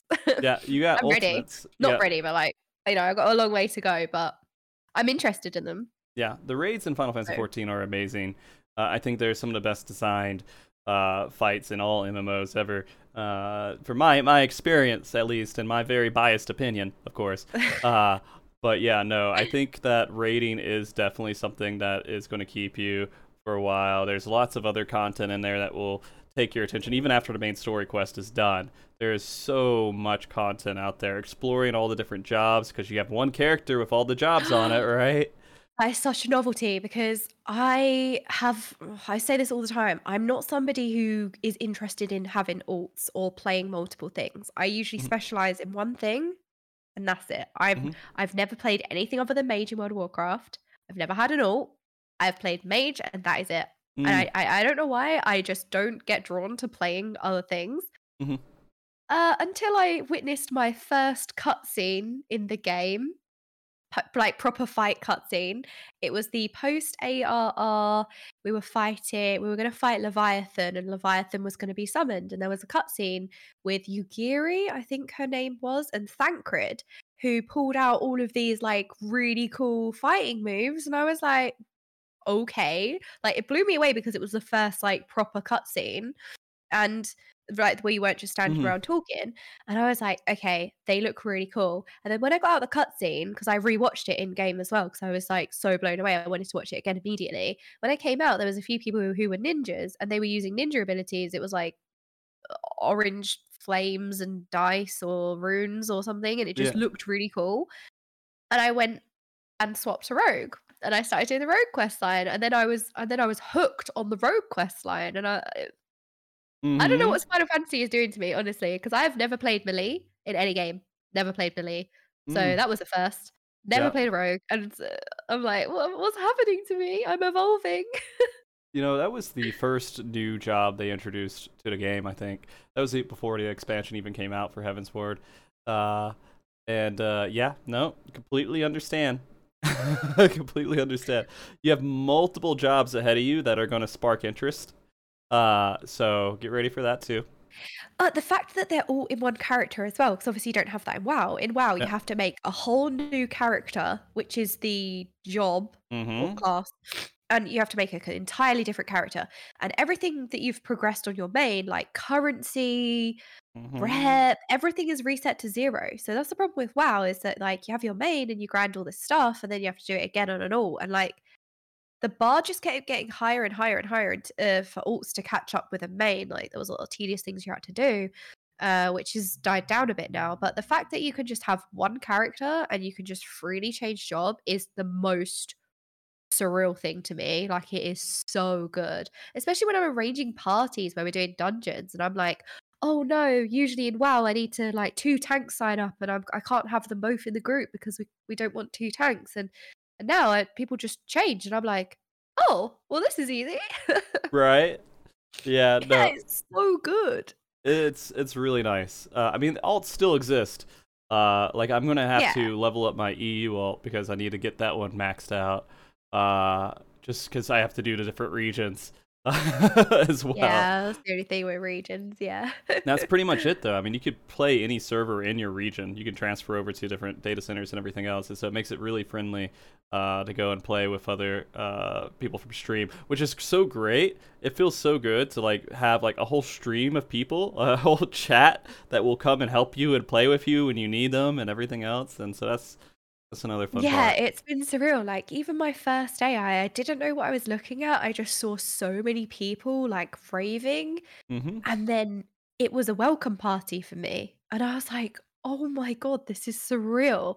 And it's so many like random things as well, like people just uh, doing squats with like NPCs because the NPCs are squatting and then they join in the line, and it's just like little things that people add so much to my journey in the background. Like it's really cool. And then I remember I was in Coerthus and I learned the throw emote, and if you're in snow, it will throw a snowball. And I just randomly had a snowball fight with whoever was around, and it was great. Yeah. It was just good. It was so much fun. You know, uh, I feel like the Final Fantasy XIV community has like this list of things that they have to do, and I think you've only hit a couple of them. So you're gonna have a few more experiences, maybe like that, because there is. I like- hope so. I hope so. It made my day that we just randomly went on a tangent and had a snowball fight Mhm. in game as well. Like it, and we went to a party, and it, Mhm. and one of my mods, Presea, it was her birthday the other day. We went to her birthday party, and it was just amazing. Yeah. Yeah. It was just. Uh, I get all sentimental now, but it's just so cool. I love it. Yeah. And it's it is really strange to be honest with you going from like a- again, I don't know exactly, you know, all the stuff that has happened for you in the past uh with all this stuff too, like the community and your interaction with them and everything else. But just like leaving like one situation and just jumping into like it feels like a bed of cushions, right? Of people who are just all nice and cozy and warm and only saying nice things and very welcoming. It's so Yeah. surreal. And it's not Yeah. even, and it's not fake right? That's the crazy part of it. There's no, the, there isn't even dry sarcasm there about it. Right? It's all like real stuff. None of this Brit humor. Get Yeah. out. No, Oh. it is. It's amazing. Everyone Yeah. just seems genuinely happy that you're playing and you're enjoying it. Like people are just genuinely happy to share Mm-hmm. something that they love with someone new. Yeah. Oh gosh. Well, I'm trying to I'm trying to think of the. There's a couple of things I wanted to ask you about your thoughts on the story here near the the, last half of this before we get off, or last bit of this before we get off. Uh, but I'm trying to think of things that don't uh, spoil too much. Uh, but I do want to know your different opinions. You know what? Maybe it's better if I ask you about your thoughts on certain breakpoints or story plot points or things that were like really crazy to you and your thoughts on them because I don't know if I want to like uh, say something and just you haven't hit that point yet. Mhm. So the first thing that stood out to me was when I went back to the Waking Sands. Sorry, I uh got No, a terrible runny nose. Probably one of the only people that carries a handkerchief, but whatever. No, Um, uh, I went into the Waking Sands and it was ominous. Everyone was dead. Mhm. I was not expecting that because I like Tataru wasn't there and I was ready to talk like loads of rubbish with Tataru because I really enjoyed Tataru. And then she weren't there and I went in and it was ominous. Like it Mhm. it, it, was the most standout thing because it was shocking. I Mhm. was I could not believe it. There were just dead bodies around and the air was just thick with it was like a horror movie. It was like Yeah. a horror film. It was just it was crazy like the tension and there were a couple of times when I went back to the Waking Sands like after we restored everything and I moved past it and I got like hit with some kind of PTSD of like that first moment when I walked in and everyone was dead and it was just a shock. Like that was surreal Mhm. that really stands out. And my I, I don't know if I'm the only person, but apparently I I love the sylphs. They are my favorite Yeah. and I love them so much. And when uh, I think it was uh, Nox Noxia. I think it was Noxie. Uh, she died, and I was so upset because Mm. I love the salad ones. They are my favorite. I love the way that they Mhm. talk, and I can't stop talking like them. Mhm. I, that's why the chatting ones are the chatting ones. I'm the stalling one, the streaming one, uh-huh. and it, I can't stop talking like them. They are my absolute favorite. Mhm. And yeah, that whole thing was just shocking. And then I think the next thing that really stood out to me was that first animated cutscene where the characters were fighting and it was just really epic. Um, Mhm. And there have been times when the music has just completely blown me away as well. So Mhm. they're the standout things so far. Yeah. Pretty crazy. Uh actually going through some of that storyline. And you don't really uh sometimes you forget, but this is actually a pretty adult story. like it has some pretty It gets dark. Yeah. it has moments because like for example i had a moment where um the domans i think were refugees Mhm. and we were looking to get them an audience in order i think uh so I, oh no we were bringing them to revenant's toll for them to move in with our new base Mhm. and it was a time where I was like, oh, you know, you can go play with the like. I felt like I was babysitting. I was like, I've saved the world about five times at this point, and I'm babysitting right now. I had to like go play hide and seek with these kids, and Mhm. then the first kid that I found, I was like, you are literally out in the open. Like, what is this hiding space? And then the kid said, oh, I am really good at hide and seek. I managed to hide from the Garleans, and I was like, oh despair oh like it just randomly has Yeah. like a dark turn and i was literally flaming the child for being bad at hiding and then they just hit you with that and you're just like oh okay that's dark like there are some really dark themes sometimes they just throw it out there as well Yeah, yeah. Uh yeah, Final Fantasy 14 does that. And you don't you just don't expect it for some reason. You feel like you're just in this fantasy world where everybody's just being yeah. nice and oh magic and robots and some little Yeah. war things and then oh oof, that's rough. Uh so good luck. good luck going through. everyone keeps telling me and i'm like oh god Yeah. Uh, ready yeah i you know i i absolutely uh i'm gonna have to bring you on again at some point when you're done and further through the story just to get your impressions. you. yeah. Because it is it is rough uh it's a rough journey. Well, i mean it's it's a, the again i don't it's the think best journey. it's the best It journey. like anything has ups and downs. Yeah, because there is so much to talk about just in the story overall.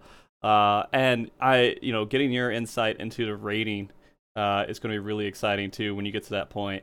Um, because even doing like the rating as you're going along through uh, the story and everything else is like a whole nother thing to talk about because you start to understand the aspects and the evolution of how the raid got to where it is now. Uh, I don't know if are you even gonna watch? I, I don't even know if Is You it know- the documentary of the making 1.0 into 2.0?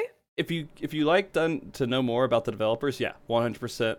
You I should watch that. very much want to give that a watch. So apparently, I should complete Heavensward and then watch it. So I'm Mm. resisting the urge. I don't know. then. I don't know how much is. I, is it before Heavensward? I can't remember if it was before or after. Hmm. Uh, My chat would been know. really good at keeping me up to date with like, Okay. right, this is a good time to do things. So I can't remember. I think it was after Heavensward because there was some light spoilers. Mm, I could be wrong. Um, but Okay. uh, yeah, I I really want to see because to me it's surreal. Like they complete. I knew that they remade the ga- the game and it was called a Realm Reborn because they Mhm. basically wasn't happy with the original game or people didn't like it and they just completely remade the entire game and they wrote that into the lore like to me that is such an amazing thing that they Mhm. actually rebuilt the whole game anyway like because sometimes uh, like you have to really suck up your ego to be like right this thing that i've created isn't good no one likes it we need to completely rebuild it basically Yeah. and like that's such a surreal thing and they've made such an amazing wonderfully loved game so you know it was worth it so watching a documentary about that would be so interesting they did it before I'm Fortnite. it. they did it before Fortnite did their thing. uh, where they had the meteor over on the side, and then it like slowly did its own thing. Uh, and they did a lot of stuff to show show thanks for people who even tried 1.0. Like they have cheap subscriptions for life. Uh, basically everyone who played 1.0. Yeah, there was some. Um, so one person came up on my uh, stream and they had like a tattoo, and apparently that's something that 1.0 players have, and it's an extremely rare thing on their character. Mm-hmm.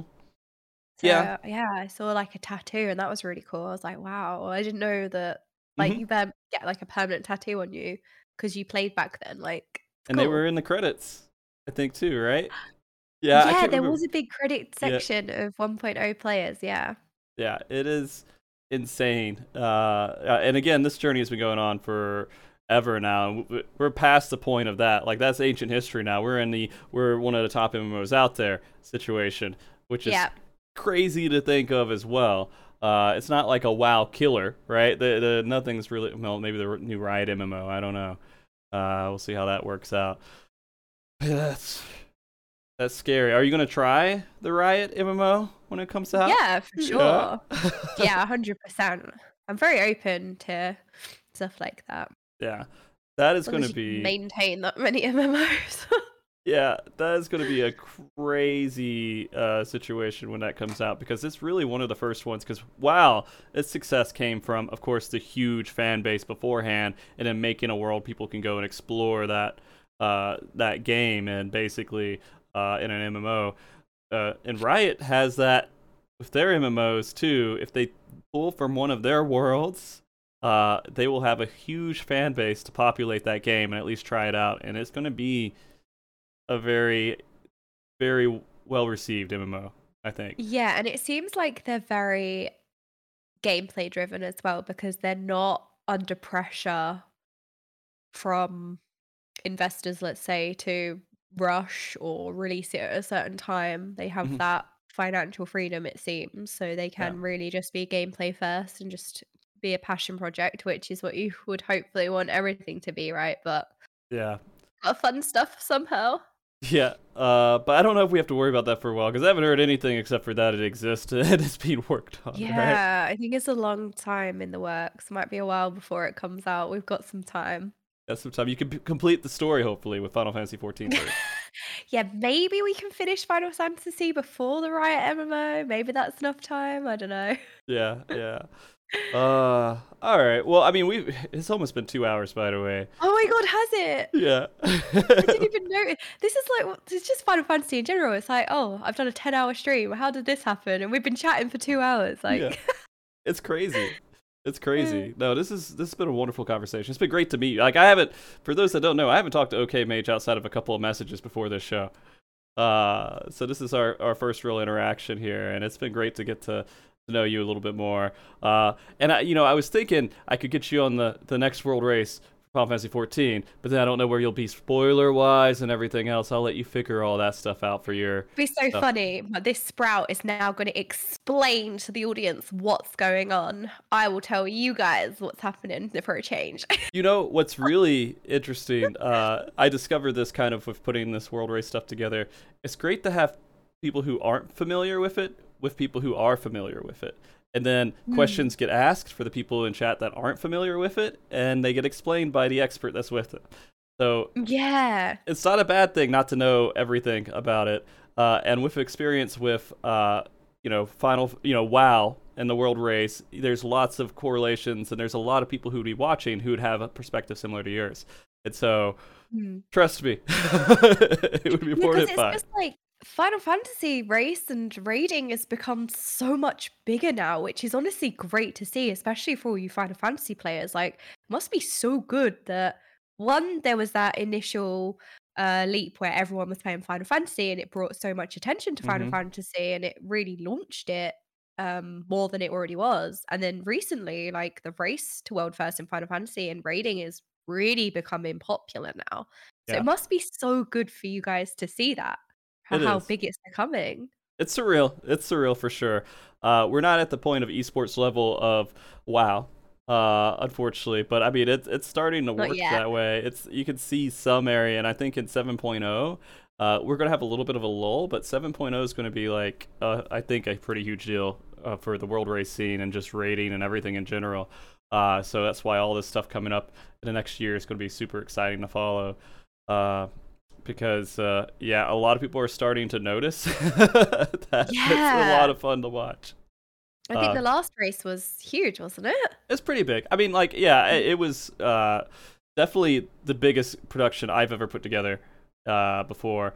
Uh, I didn't fly anyone anywhere, so that, that was the, the good thing. It was all remote, so that That's the good out. thing about lockdown and COVID. This remote working is uh, normalized and easier, I suppose. But maybe one day we'll fly people out like Echo and Liquid and all of them, and have millions of dollars back in. so, I don't know. It's a lot. It's a lot. Yeah, I mean the amount of effort that goes into these events is crazy. I remember watching um one of Echo's podcasts of production, and they were talking about how they had a 3D model workup of the venue, and they worked out the angles of the perfect position of the cameras and sound. I was like, oh my god, the level of detail that goes into these things is crazy. Yeah. Real, real heavy duty major esports stuff. Uh, yeah. but Final Fantasy might break into that market at some point, but right now we're still doing our nice little community thing where it's working out okay with the remote stuff. But we'll see. Like, it's, it's it's really getting huge now, honestly, especially after the last one. Like, as somebody who doesn't really look into anything Final Fantasy, I was aware that the race was happening, so Mhm. yeah. must have been very well talked about. And it's insane because the race happens 24 7. It's not something that like goes off, right? It isn't like everyone wakes up, raids for 16 hours, and then eight hours of sleep, which is kind of something that we were expecting. Oh it oh my was god, you guys sub- have global release as well. global release and the fact that not everyone that is streaming is doing a well, let's 100% get world race. We have to wake up, be there right when the servers come up. It's let's raid for four hours, go to sleep for eight, then wake up, and then they're playing and advancing, and they might be looking at strategies from the other team, and they're like advancing. So it's this mm. whole like permanent cycle of constant like race content, and it's ultimates are a, a crazy thing. Savage is going to be a little bit different just in the fact that it could be being before any team needs to go to sleep. But that's always like the determining factor. Does the team need to go to sleep or not uh, before it gets cleared? And so we'll see. And that's going to be the last kind of bigger race before we have like a break until the next expansion. I think there's probably going to be some smaller ones like with other content coming out, but not the rating scene really. Uh, yeah. so we'll see. Uh, but that all being said, uh, before we go off air, you know, I want to give you some time here. Is there anything you want to say or talk about or go over or anything? I know it's getting kind of late where you are now too, and so you're probably getting maybe tired, unless if you're a DJ gamer like all the rest of us. I, it's taken every bit of willpower not to play Final Fantasy off stream. I'm like, now I'm like, I haven't done my scratch cards today. I need to go into the golden saucer. Yeah. What time is it? Oh my god, gate in six minutes. Ding dong. Um, no, right. Uh, Right. Yeah. I no, I just want to say that I just want to have a cringe moment and be like, just thank you for how much I've been embraced by the Final Fantasy 14 community and how welcoming and generous and amazing they've been. And this has been the best couple of weeks of my life, and that's really sad. I'm having a cringe moment, but yeah, I just can't believe it. I've never had this much fun and genuine enjoyment, and just I don't know. Trust me, it's I not a cringe moment. everyone just been so amazing and Yeah. they've given me everything and yeah i just want to say thank you yeah. Well, I can let you know the Final Fantasy 14 community is very happy you're here. So uh, take that with what what you will. Uh, they're they're an amazing bunch of people. Of course, you know you'll you'll find the ones that will. Uh, th- th- that you realize they're not as friendly, but that's just so they're drowned out. that's everywhere though yeah. you're always going to get people that are just Yeah, missing the vibe check as tataru would say see Yeah. my version of tataru is a valley girl she lives her best life Yo, oh yeah. You know what? I see it.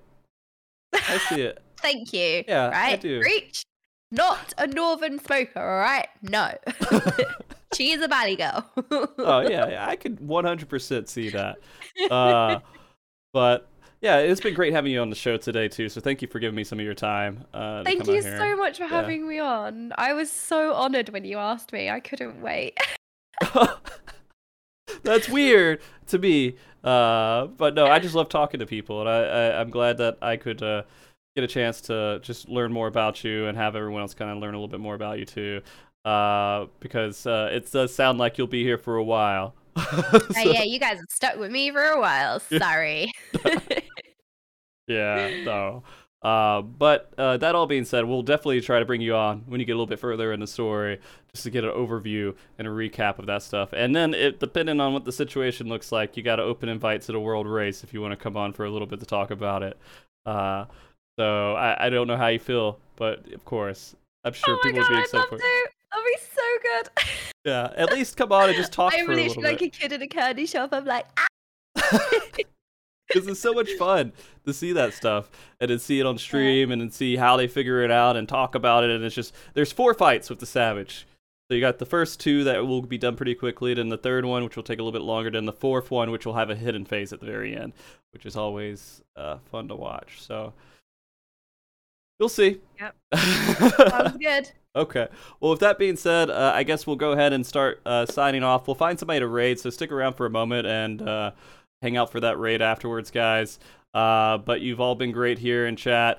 We'll be back next week. I don't have that show completely lined up, but I have some ideas, and I'll announce that a little bit later within the week about what that'll be. Uh, you guys have been fantastic. And uh, you know, one thing that you have to do while we're signing off is you have to wave and say bye. We have to do that at the same time, so it's like really, really Oh. cringy. Ready? I failed already. Okay, No, no, it's I'm ready.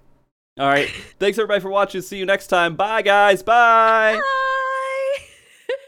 Bye.